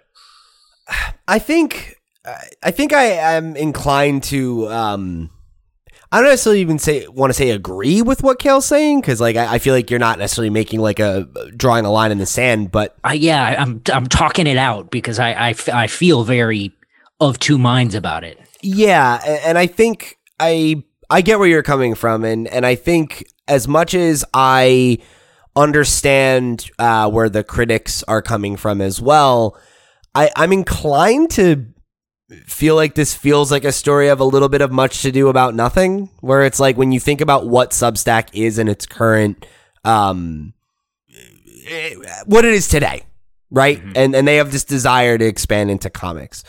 Um, Substack is a writer's platform, mm. right? Like the platform is about writing. It's about um, following writers who cover a specific thing that you're interested in. And basically, like, when I think of Substack, I think of its primary purpose as being for independent journalism um, right now.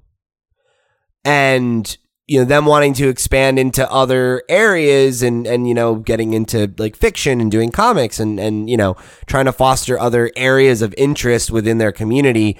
Um, that makes sense for them as a platform and for them to want to expand out to other writers because that's who they've historically worked with, that makes sense to me too. That doesn't feel as much as of of a um a snub on like artists as much as I feel like people are maybe making it out to be. And who's to say? I might be speaking uh, out of turn, whereas you know we learn more about the company and, and how they operate, and you know if there is a situation where you know uh, uh it's an artist who has a vision and comes to them and they're like, oh, well, we're not interested in that. Sure, then that's a different conversation. Yeah. Um, but on the onset, that doesn't really feel like anything because yeah, the idea that like it's a writer coming with a story to pitch. Yeah, that's generally how it works. And if it's the artist with the one who is, if the artist is the one who has the pitch, and then they go and get a writer to write the script, like there there's a path forward for that, right? Like we've seen that in comics before. They get a co-creator credit, maybe they get a co-writing credit even though it's story by, script by. That happens all the time. So as long as they're open to that, that doesn't feel like a snub at all. It feels like um probably coming more from a place of ignorance than from like them making some kind of statement. Yeah.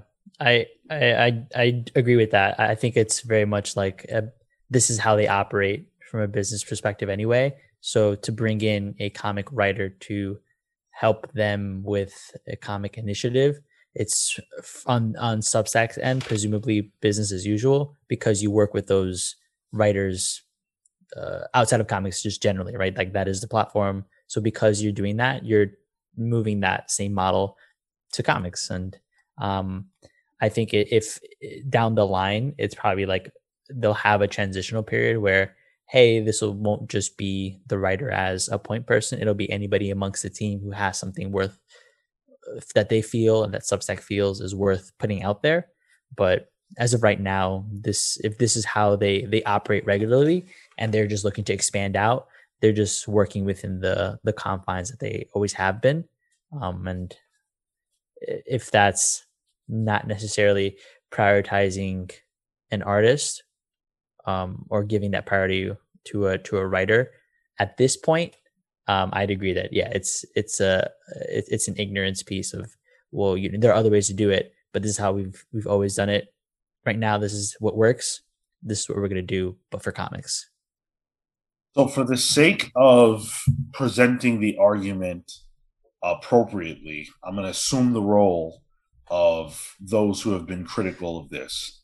Um, so first of all this is comics and comics is as collaborative a medium as there is and it's weird to want to get into comics as Substack, but know so little that you don't even realize that, or that you don't realize how that would come across to the creators who you need to court mm-hmm. to do this work. Um, because it's not only artists who would be offended by that, because a lot of writers in the industry understand you know the the the the need obviously for artists and and might not be comfortable working with substack just because of the bad first impression.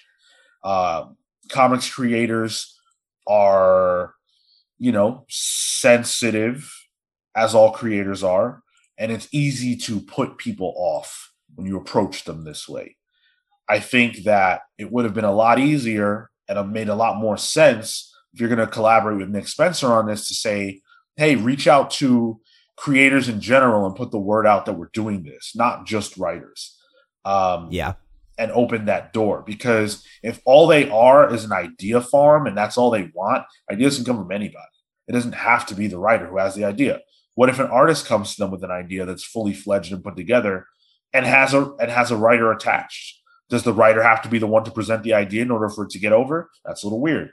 Um, so I think that there's a lot of ways they could have approached it differently. I'm also not surprised that creators in general would be opposed to the idea of a tech company uh, coming into the fray and saying, "Yeah, we're going to use your ideas to uh, for essentially just for content." You know, um, it comes across as hollow, and that's not the kind of thing that um, comics creators are going to be inherently inclined to be interested in.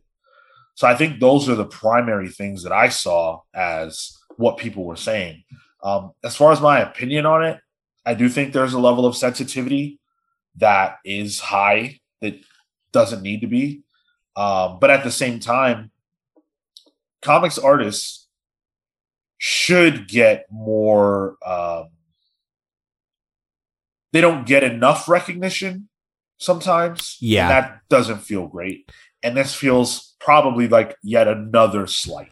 And I saw yeah. creators that I respect, artists that I respect very much, essentially saying that.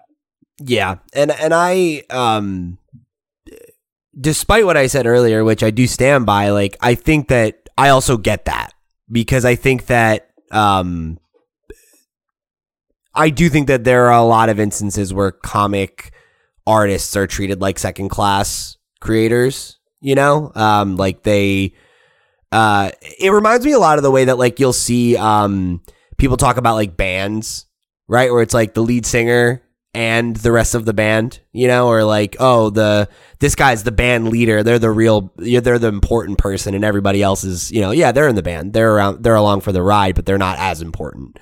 And I, I think that comic artists are often treated that way. We talk about how colorists, nobody even knows their names, you know, um, letterers, like, please, they're not getting their name read out. That's not happening. Um, but like, it reminds me of like just like a week or so ago, I saw somebody in our, in our sphere, uh, retweet this, um, where the Amazon Prime account had tweeted about Invincible and was like, oh, like, you know, we, we big thanks to Robert Kirkman for creating both the Invincible comic and the TV show. And then someone retweeted and was like, "Oh, I didn't realize Robert Kirkman was an artist and a colorist." yeah. And you know that that's no shade at Robert, right? Robert didn't say it. Um, Robert's the first one in his in an interview to bring up his collaborators. Um, however, to the world at large, he created The Walking Dead. He created Invincible, right? Nobody knows who fucking Ryan Ottley is. Nobody knows who Charlie Adler is. Nobody knows those people. Um, and that's bullshit. You know, uh, nobody knows Corey Walker, who's the co-creator of Invincible, designed all the characters. You know, the original characters. Um, but that doesn't matter, I guess. So I I get it. I think that, that that's a problem that uh, probably can't go away. Uh, artists obviously were were the driving force behind comics in the 90s and it's weird. It's it's wild how much that has changed. But the reality is that um, the reasons why people look to comics have changed over the last uh, 30 years. Um, I think that now people don't look to comics for the art in the same way that they did in the 90s. You you especially when you're a kid, right? you buy a comic book, you don't even necessarily understand all of the words or know exactly what's going on. You might have picked up the book at your grocery store and you've never even seen a comic book before. But the cover's crazy and Jim Lee's the artist, so you're like, "Yep, this is cool. This is amazing." Uh, and that's how it was. Um, and now, I think you know, you come. A lot of people come for the writer, they come for the story. What's the story? As comic stories have been taken more seriously over the years, and there's been an emphasis on that, I think artists have unfortunately taken a back seat. Also, a lot of the job that an artist does is behind the scenes. Not all of their work is what you see, in the sense that a lot of times artists have great ideas that enhance the story. A lot of times writers don't even understand their story fully until they see it on the page because the artist added this thing or that thing or spiced it up in this way that changed things. Um, those are things that are hard to give credit to an artist for just because that's the behind the scenes creative process, you know, that not everyone's interested in. So I think it's tough to break that cycle that Pete laid out. But uh, I do think that as fans, we can do a better job of being, and, and and not even fans. Like forget that. Like people who talk about comics, whether you're a reviewer or you know whatever. If you're talking about a comic, you should know who the creative team is, the whole team. Yeah, yeah, and I, I think I think that's something we've gotten better about over time, and like there's still a lot of room for improvement. Um, yeah. and I know that we do it better than a lot of our peers. So, um, yeah, yeah, I think just give credit where credit's due. Let's talk about Comic Con. Uh, we're gonna we're gonna we're gonna talk about Comic Con because ReedPop is getting into the subscription service business. Sure. Who isn't? Right. So let me ask you this. All right. Would you pay $65 a year? Nope. oh, okay. All right. Uh, we'll move on. No. Uh, cool. So the so Eisners, huh? ReedPop's offering what they're calling metaverse memberships, which are going to offer the following at the $65 tier access to live video and or audio streams of most panels for NYCC, C2E2, Emerald City Comic Con, and MCM London, and VOD access for 30 days after the show, access to purchase convention exclusive merchandise, access to unspecified digital celebrity and talent panels year round with exclusive access to at least one every three months, and a limited edition enamel pin for the metaverse memberships. First of all, uh, this is interesting in the sense that they're offering the ability for you to watch the convention from home. So we've talked about how conventions are going to change now that uh, we are, you know, now that they're returning in the COVID era and what that has to look like. Being able to watch conventions from home is pretty cool. It's not the same experience as going to it. It's probably not a better one, but you know, you do get to wash it in your boxers or your underwear or whatever. Uh, so there is that. DC fandom offered that same thing for free, but you can pay for it if you want to. for New York Comic Con. Uh, but that's the $65 tier. What if I told you there was a $99 tier? Let's- you could pay. yeah, I, I I believe it in your case. You could pay a hundred dollars, and this is what you get access to that you don't in the sixty-five dollar tier. Exclusive access to pre-sale events for tickets and badges to the aforementioned events, two per membership per event. First access to purchase photo ops and autographs 48 hours before they're available to the general public. First, first access to purchase con exclusive merchandise. So essentially, if you spend $99 a month or a year, imagine $99 a month, $99 a year on this subscription, you get access to buy things early. You get access to spend money before other people can spend their money. That's it. Spend more money. Sean, I'm all about scarcity. Okay, if you can't have it, I want it. Okay. So, And- but before, and that sums up Marco's position on NFTs. um, I, I think the the ninety nine dollar price point. Um, I, I agree with everything you're saying. Like that's you know whatever you're paying for to be a VIP, so that you can buy stuff before other people. If that's the kind of collector you are, I guess that's what you want to do with your money. Fine, whatever. Uh, th- to talk about like the the actual you know thing of it, right? Like this as a service overall. I think this is actually a really good idea. Um, I think we talked about this um, when we discussed the return of, of New York Comic Con earlier this year and everything, um, and even before that, San, Di- San Diego.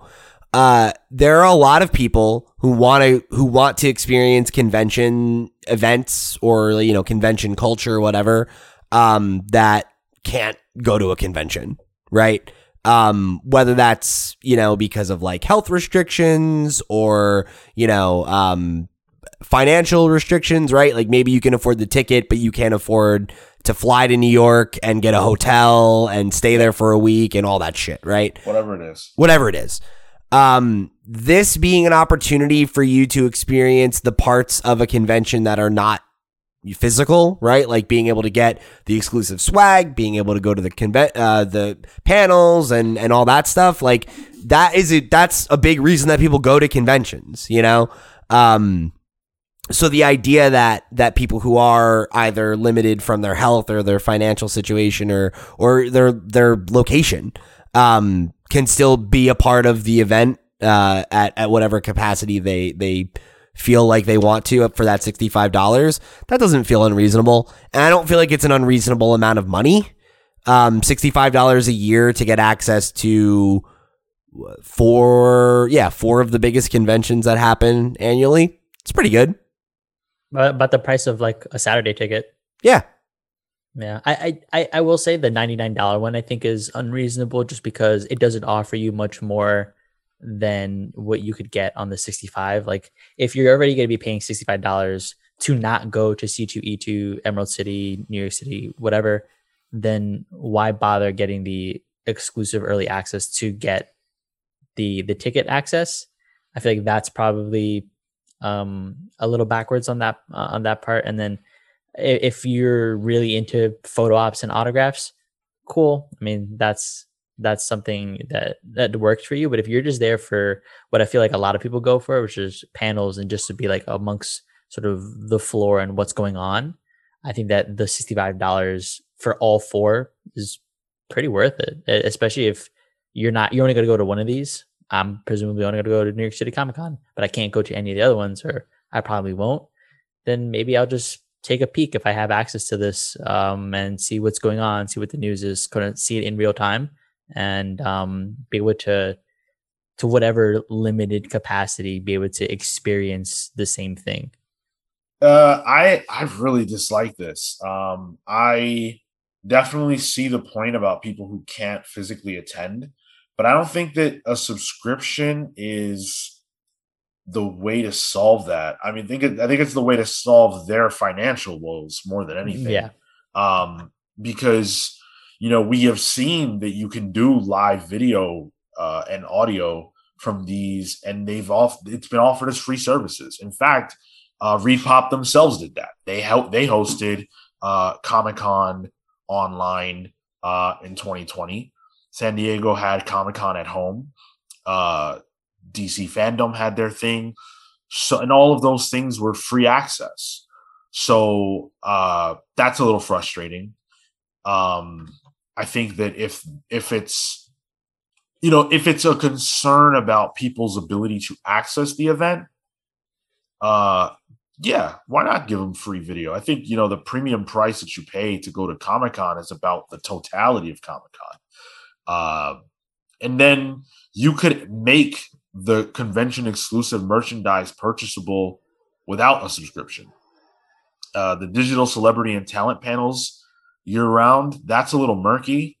I don't know if that's uh, a, a, a, part of this that comes that you get for free, or if it's something that you have to pay an additional price point for. It sounds like it's included, but yeah, it sounds Um, like it's included. yeah, and then the pin, okay, you know, I guess.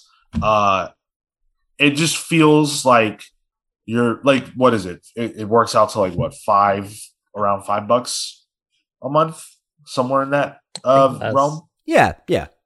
Yeah, uh, yeah, four. I, I can't imagine having you know the typical i would say the average person probably has like three subscription services a uh, that they're you know paying for annually i can't imagine adding this to my stack granted i don't need it um And I think that's the thing. I don't think it's the thing the average person would do.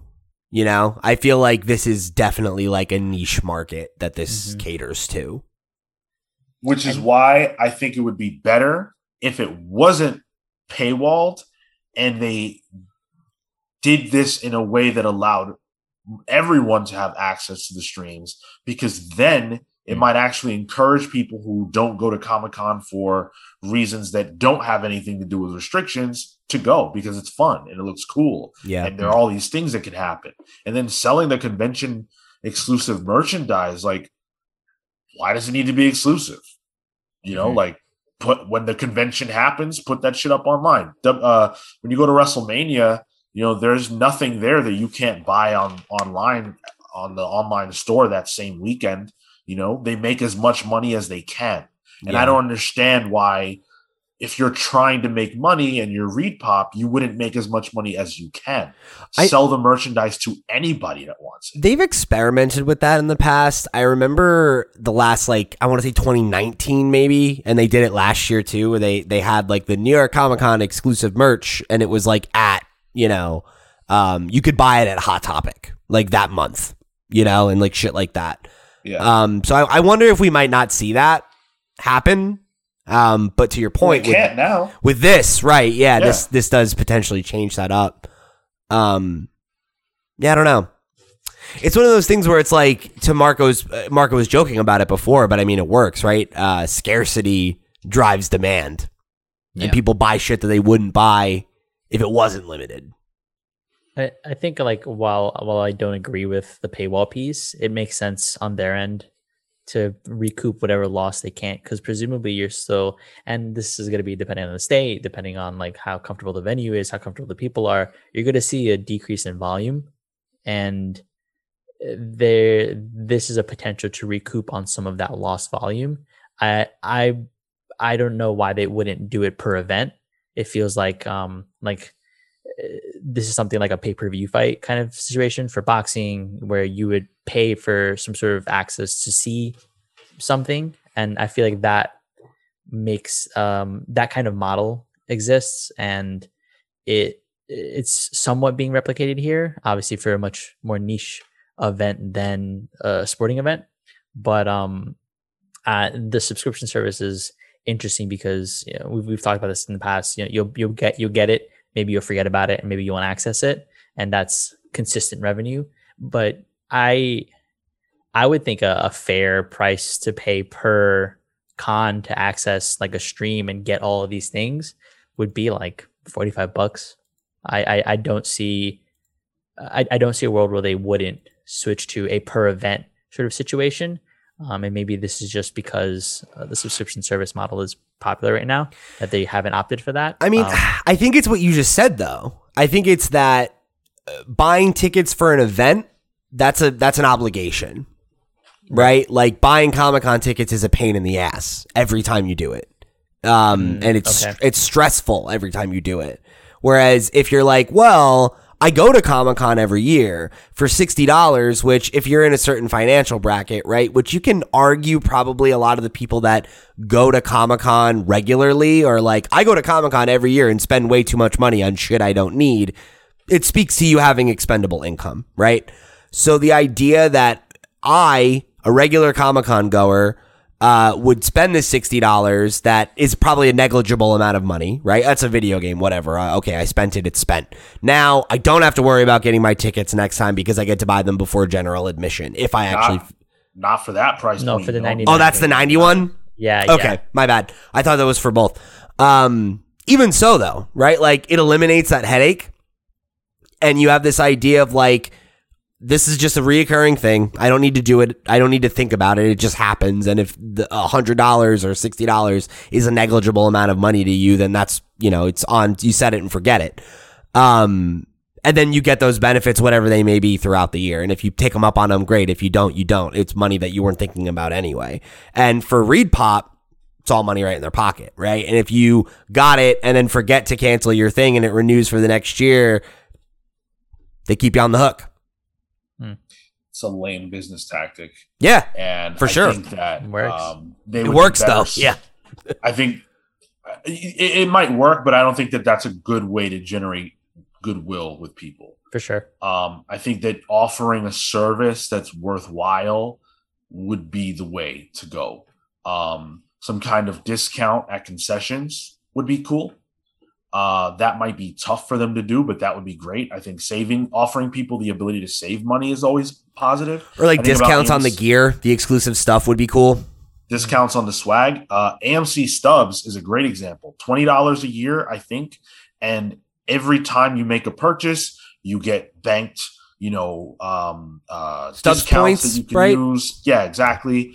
Um, and you don't pay for fee the fees. They waive the fees. Like there's so many things about it that are like this is worth me having. You know, and these kinds of memberships that don't give you access that aren't content based primarily um like the difference between this and netflix right um need to have incentive and ways for you to make it valuable for you over time you know the usage over time like i should keep this and not cancel it after nycc because it also gives me this and there's nothing like that The fact that they're not like archiving the footage doesn't help. Like if it was like you get access to the library and it was every year's Comic Con events, you know, and you could go That'd back. cool. That would be useful for journalists. That would be useful for, you know, um your CBRs and whatever, right? They would have a subscription to this then, you know, because it would be, oh, cool, we have all that footage handy. Great. Yeah But it's not that. Unfortunately, not. But we'll see. I'm I'm gonna go out on a limb and say that this will not exist anymore. Uh, five years from now. Interesting. I don't know that I agree. I think that you're there's a potential that um that you're you're correct there. I could see it evolve and and change because I I think that I really do think that um with maybe better incentives or a better price point that I could see this being something that people would would flock to. But remains to be seen. Yeah, I agree. I, there's a lot that they could be that could be fixed here and expanded upon, and if this is the first iteration of that, um, I I I just see like opportunity to add to it to make it more worthwhile. All right. Well, uh, we're gonna close out today with the Eisner Award uh, nominations. Those have been revealed this week. Uh, and uh, there was, again, lots of uh, anger and frustration on comics Twitter about some of the uh, nominated folks and who wasn't, who weren't nominated. Uh, we're not going to go over the entire list, of course, that would just be nuts. Um, but there are so many categories and uh, so many creators that are nominated, and it's awesome to see uh, all these different names getting recognized for their work. Uh, so for best continuing series, Bitter Root is nominated. Uh, Daredevil's nominated. Department of Truth is nominated. Gideon Falls, Stillwater, and Usagi Yojimbo. That's a tough category. Shout out to Chip Zdarsky for having two books in it, no less. Oh yeah. Yeah. That's legit as fuck. As a writer, yes. outrageous. You know, this this dude completely shifted gears. Yeah, Uh, he went from being one of the hottest up and coming artists to one of the hottest writers. yeah, unreal. Uh, I would uh, I would go with Daredevil. I'd go with Usagi, but that's bias. I haven't even touched the new stuff yet. Well, I haven't touched Usagi, so cool to see it on the list, though. yeah. For sure. Um, I love to see so many image books. I mean, Yeah. that's just you know, that's just what it is, right? Yeah. I always feel like these lists are a little bit um, hoity. Like, yeah, like indie dominated because it's very, like, yeah. I get you. Andy. This year, I didn't feel as much. This year, I thought that they they definitely were more open to hosting uh, Marvel and DC titles. In the best limited series category, uh, Far Sector was nominated, which that that book is phenomenal. Um, and I, I would love to Adventures as see well. it win. Yeah, Great almo- three, books. three DC books. Yeah, I was gonna say almost every book in that category is DC. Um, yeah. Yeah. it's also Strange Adventures and Superman's pal Jimmy Olsen. Yep. Um, Black Widow got the nod for best new series. So did Crossover. Yeah, crossover. We only find them when they're dead is up there. Philadelphia and Department of Truth. Uh, we only find them when they're dead is tremendous. And, Is it? Uh, yeah, I really enjoy it. oh man, I, I- I fell off it. I something something about the art. I I don't know. I couldn't keep up with it. Interesting. Did, has Um, anyone reading Philadelphia? No. No, I've been I've been hearing really good things about. yeah, makes me want to check it out. Yeah. Well, you're you're living in Philadelphia now, so I know. you might as well get familiar with what your neighborhood's like. I gotta get in on this. yeah um maybe participate so uh this is where things started to get uh dicey for people um the best writer category uh does not feature a woman or a uh well it does feature james tynion who is uh, a gay man but other than that um you know everybody here is uh a white guy. So Ed Brubaker was nominated. Uh, Matt Fraction was nominated. Jonathan Hickman was nominated. Jeff Lemire was nominated. James Tynion, as I said, and Chip Zdarsky was. They, those were the nominees for Best Writer. And I have something to say about this.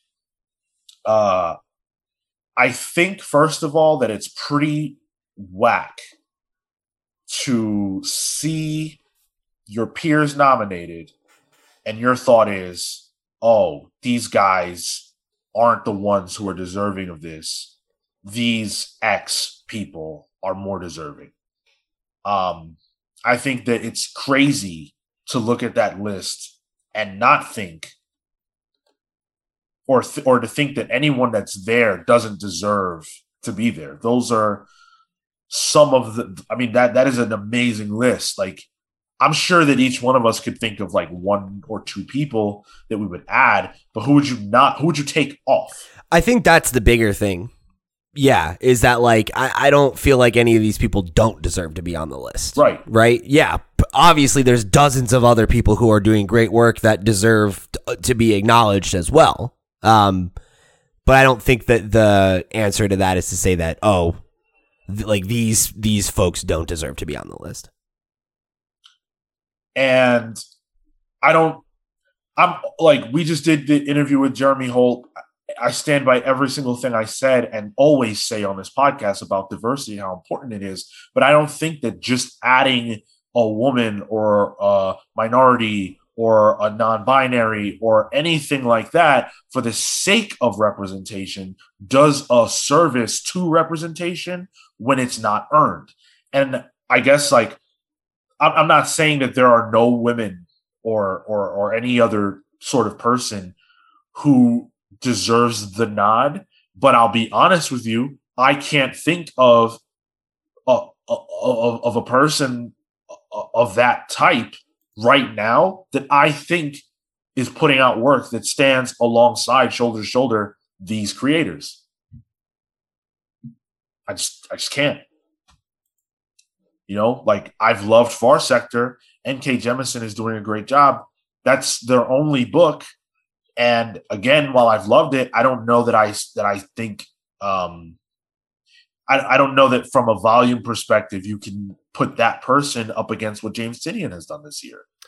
I think the volume perspective is probably a good um, thing to consider in this conversation too, because I think when you look at at this list of creators, like all of them are all people that I think you know you can really can't make an argument aren't at the top of the field right now, um, but also are all people who are putting out a lot of work that That's is all good. that is all all at least above average to great. Um which is you know i think that's that's part of this conversation as well right? And that's why you have like multiple different kinds of categories you know? Um because like i i, I think that that that there is an argument to be made for that where it's like you want to look at the people who are doing the best work and when you have like a short list of people who are putting out like a ton of high quality work you know yeah i mean it's a competitive field right now you know like i, I we, we i made the point earlier this year that i actually think that this is one of the sh- i mean this is talking about last year's stuff but um i think we're like in a, a really strong period right now where like there are a lot of young talented artists that are on the come up um, that might be on this list next year or two years from now, you know? Um, but some of these other people that are, you know, more established and are not quite the old guard, but are definitely no longer the new guard, they're kind of in that period right now, you know? Right. Is there anyone like Marco Cale? Do you guys disagree with what uh, I put down? Or Mm, I don't think so. I mean, if it comes down to quality, I feel like I'm probably not picking up any of the books that uh, are being led by some female creator. Um, so I can't speak to the quality there, but I, I think it's a good list. I mean, shit, they're talented. Like, I can't knock them for that. That's the big thing for me. Mm. It's like it's not a matter of saying that there aren't other creators that should be on this list. It's I, I'm more disagreeing with the sentiment of I don't think that that acknowledgement of hey why are why is everyone on this list a white man has to be at the expense of um, these creators' talent because they are good and they deserve the recognition. Um, I think you can have both of those conversations. I think too, you know, it's similar to the uh the film awards, the the uh uh what do you call them? The Emmys? The You know, it's okay. It's it's, you know, who who is picking this list? Right? Like if it's, you know, a group of I mean, for the sake of the argument, if it's a group of white people, I mean, maybe that's where they lean. I, I don't know. Like but it you know it's a group of people who read a ton of things every year. And this is the stuff that stood out to them. Right? So i mean it's it's not an exhaustive li- like it's an exhaustive list of every good thing that came out. Right. Yeah, you're highlighting s- some of the strongest uh, work of the year, and at the end of the the day, there can only be so many people on the list. yeah. You know, yeah yeah even if you add one space what does that do to the list right? Like who can say? Yeah like if i had one space if i could if i could simply add one person to this list would that person automatically be uh, a, a person uh, a, a person of color? No. You know it wouldn't automatically be anything other than the first creator i think of who's been killing it this year who's not already here you know? Um And that said, like the writer artist category is chock full of yeah. you know people of color and, and you know uh, also all sorts of uh, varying people, and you can even see that by their name, like you know, um, Gene Luen Yang, like. I mean, that's that's right there. Mhm. You know, And there's like an Yeah. argument to be made that like is Gene Luen Yang not in the best writer category because they're in this category, right? Like, yeah, you know, Yeah. like yeah, like well they're a, they're a multi uh, threat, so you wouldn't put that or like Junji Ito, right? Yeah. Like if Junji Ito wasn't an artist, would would would they be in best writer? Maybe, I, you know, Yeah. And and you know, we can we can have a conversation about uh, you know, maybe maybe maybe there needs to be a look at who the judges are or whatever the case may be. Mm. Honestly, I contend that things like this are dumb.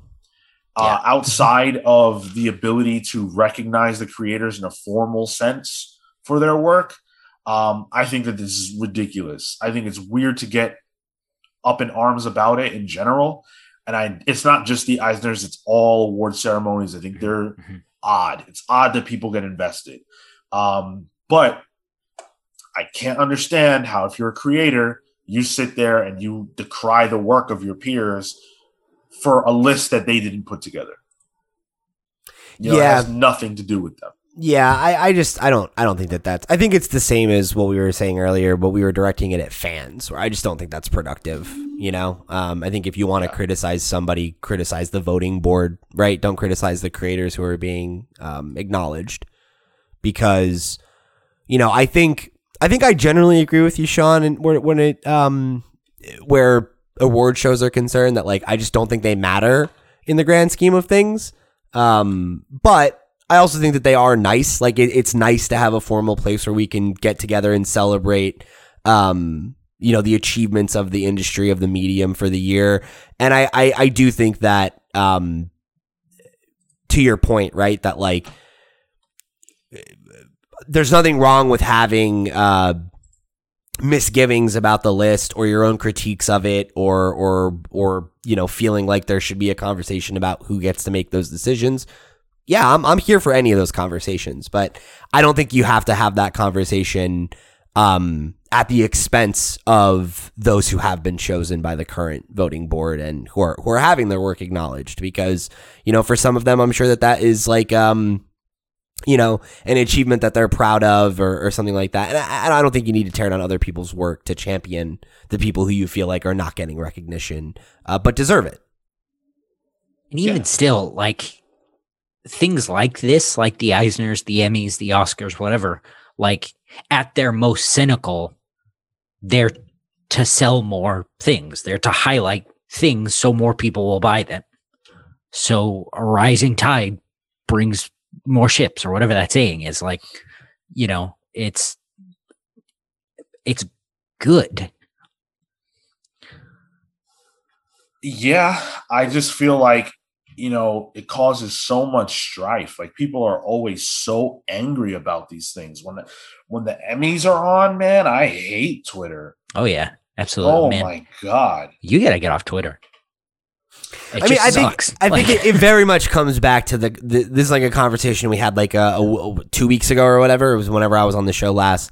Um, the, the- people will take anything as an opportunity to um to create controversy or or to vent negativity, uh, and you know I think I think for me what I would rather focus on uh, in terms of, of of this event and this announcement and everything is just that like, hey, like what a great year we had for comics, right?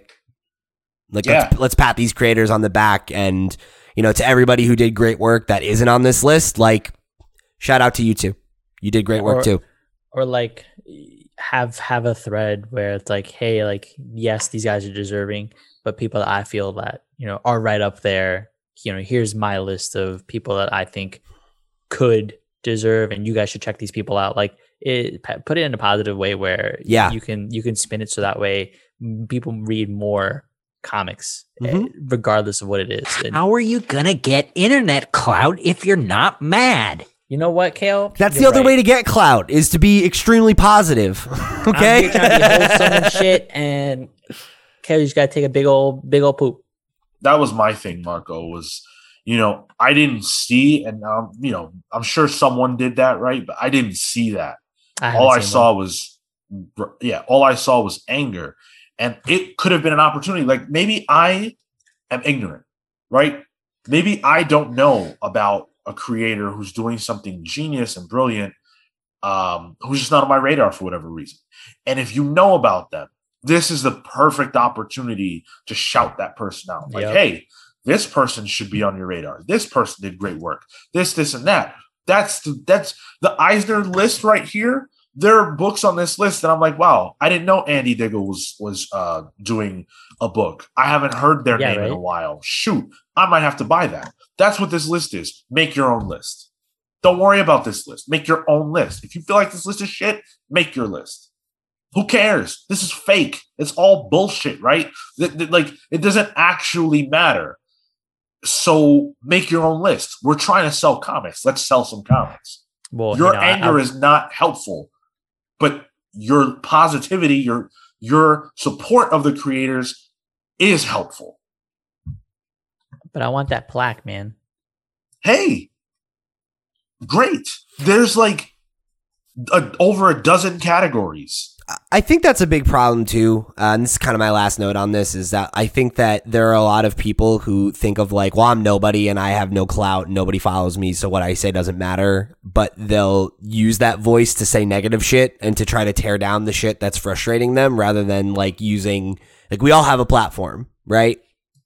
Like, and everybody's is a different size, but there you have your circle, right? If there's some comic, some creator that you really love that you feel like is getting snubbed, like, and you're listening to this show right now, come tweet at us about it. Come tell us, right? Like, that's what I want to hear. Like, let me know what I should be checking out. Let me know what I'm missing.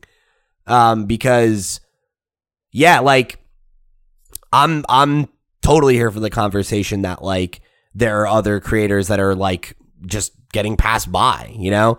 Um we, we were talking earlier this episode about how um some of the best books we've been reading lately have been coming from you know my, um, d- different kinds of authors authors that are not white straight men um, I certainly have read enough stories by white straight men in my day, and I'm sure I'll read a lot more. So yeah, oh, oh, give me more. Tell me more.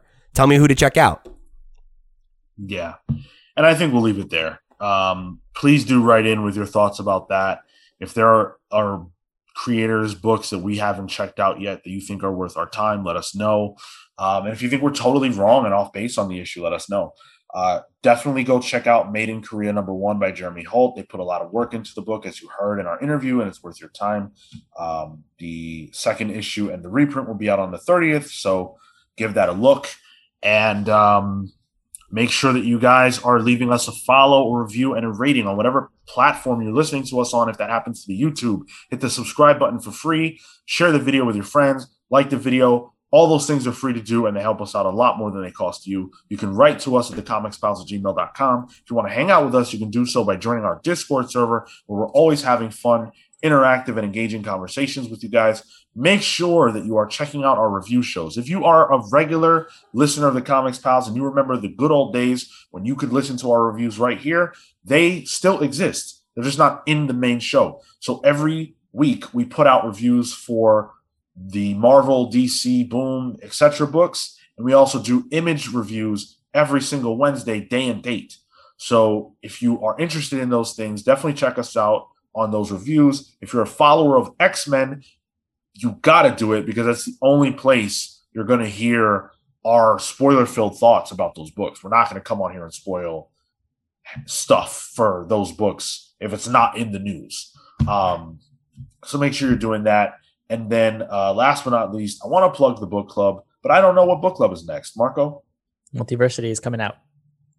there you go. End of the month, last Tuesday of the month. Multiversity, Grant Morrison, lots of different artists. Great book. Check it out. Plugs, Pete. Thank you guys for joining us here in another episode of the Comics Pals. If you want to connect with me, I'm at loud underscore Pete on Twitter and Instagram. Come chat with me about the uh, creators that you feel like you wanted to see on this list because I'd love to check out their work. Uh, if you want to get some more stuff from me, you can go check out uh, the vi- video game podcast. I host the podcast every Monday, uh, lootpots.com, wherever you get your podcasts. And if you want to go check out some of my music, you can go follow my band at Longfriend, or I'm sorry, at LFTF the band on Twitter, Longfriend Time Friend. We just uh, shared a live set that we did up in Vermont uh, a couple weeks ago. Um, it's like 20 some odd minutes, like eight songs. So if you want to get a taste for what it would be like to see us live, uh, now that that's a thing again, um, you can do that. Did you do the uh, 76ers song? We, we did not play it there, uh, but I have some news on that. Uh, might be coming to Spotify sooner than later. So Oh, shit. Cool. All right. Nice. Awesome. Uh, Marco. Oh, I'm sorry. Oh, I'm sorry. Oh, It's too late. Marco, go ahead. you can find me at disrespect. Mr. Marco Animoto on Instagram and Twitter. Come talk to me about the Harvey Awards because the Eisner Awards are cool, but so are the uh, Harvey Awards, and they have like some different variations of like even further D and Q shit, uh, Fantagraphics, whatever. Um, and somebody who deserves to be on any list, Stephanie Phillips. She's great. Cale. You can find me on Twitter and Instagram at Toto Into. That's T O T O I N T O W. Um, I don't know. You can find Phil at Cyborg Bebop. Uh, that's C Y B O R G B E B O P. Plug your work. Do I have some? That's the reason why you have the second slot, you shit. Listen, I didn't make the show. Yeah, I did. And if Well? that's the reason why you have the second slot. Uh, listen, you're being very generous to you. What? Give it. Anyways, you can follow me on Twitter and Instagram only at Sean Soapbox. Hit me up to talk about the comics that you're into right now. I am in love with this industry, and this has been one of my favorite years in comics. I feel like every week I read something that just knocks my socks off. And a lot of that is due to us doing so many reviews for so many different books, some of which I might never have read if it weren't for this podcast, like Made in Korea. So, loving comics, loving this podcast. Thank you guys for listening. With that, we're the Comics Pal signing off. Take care, guys. See you next week.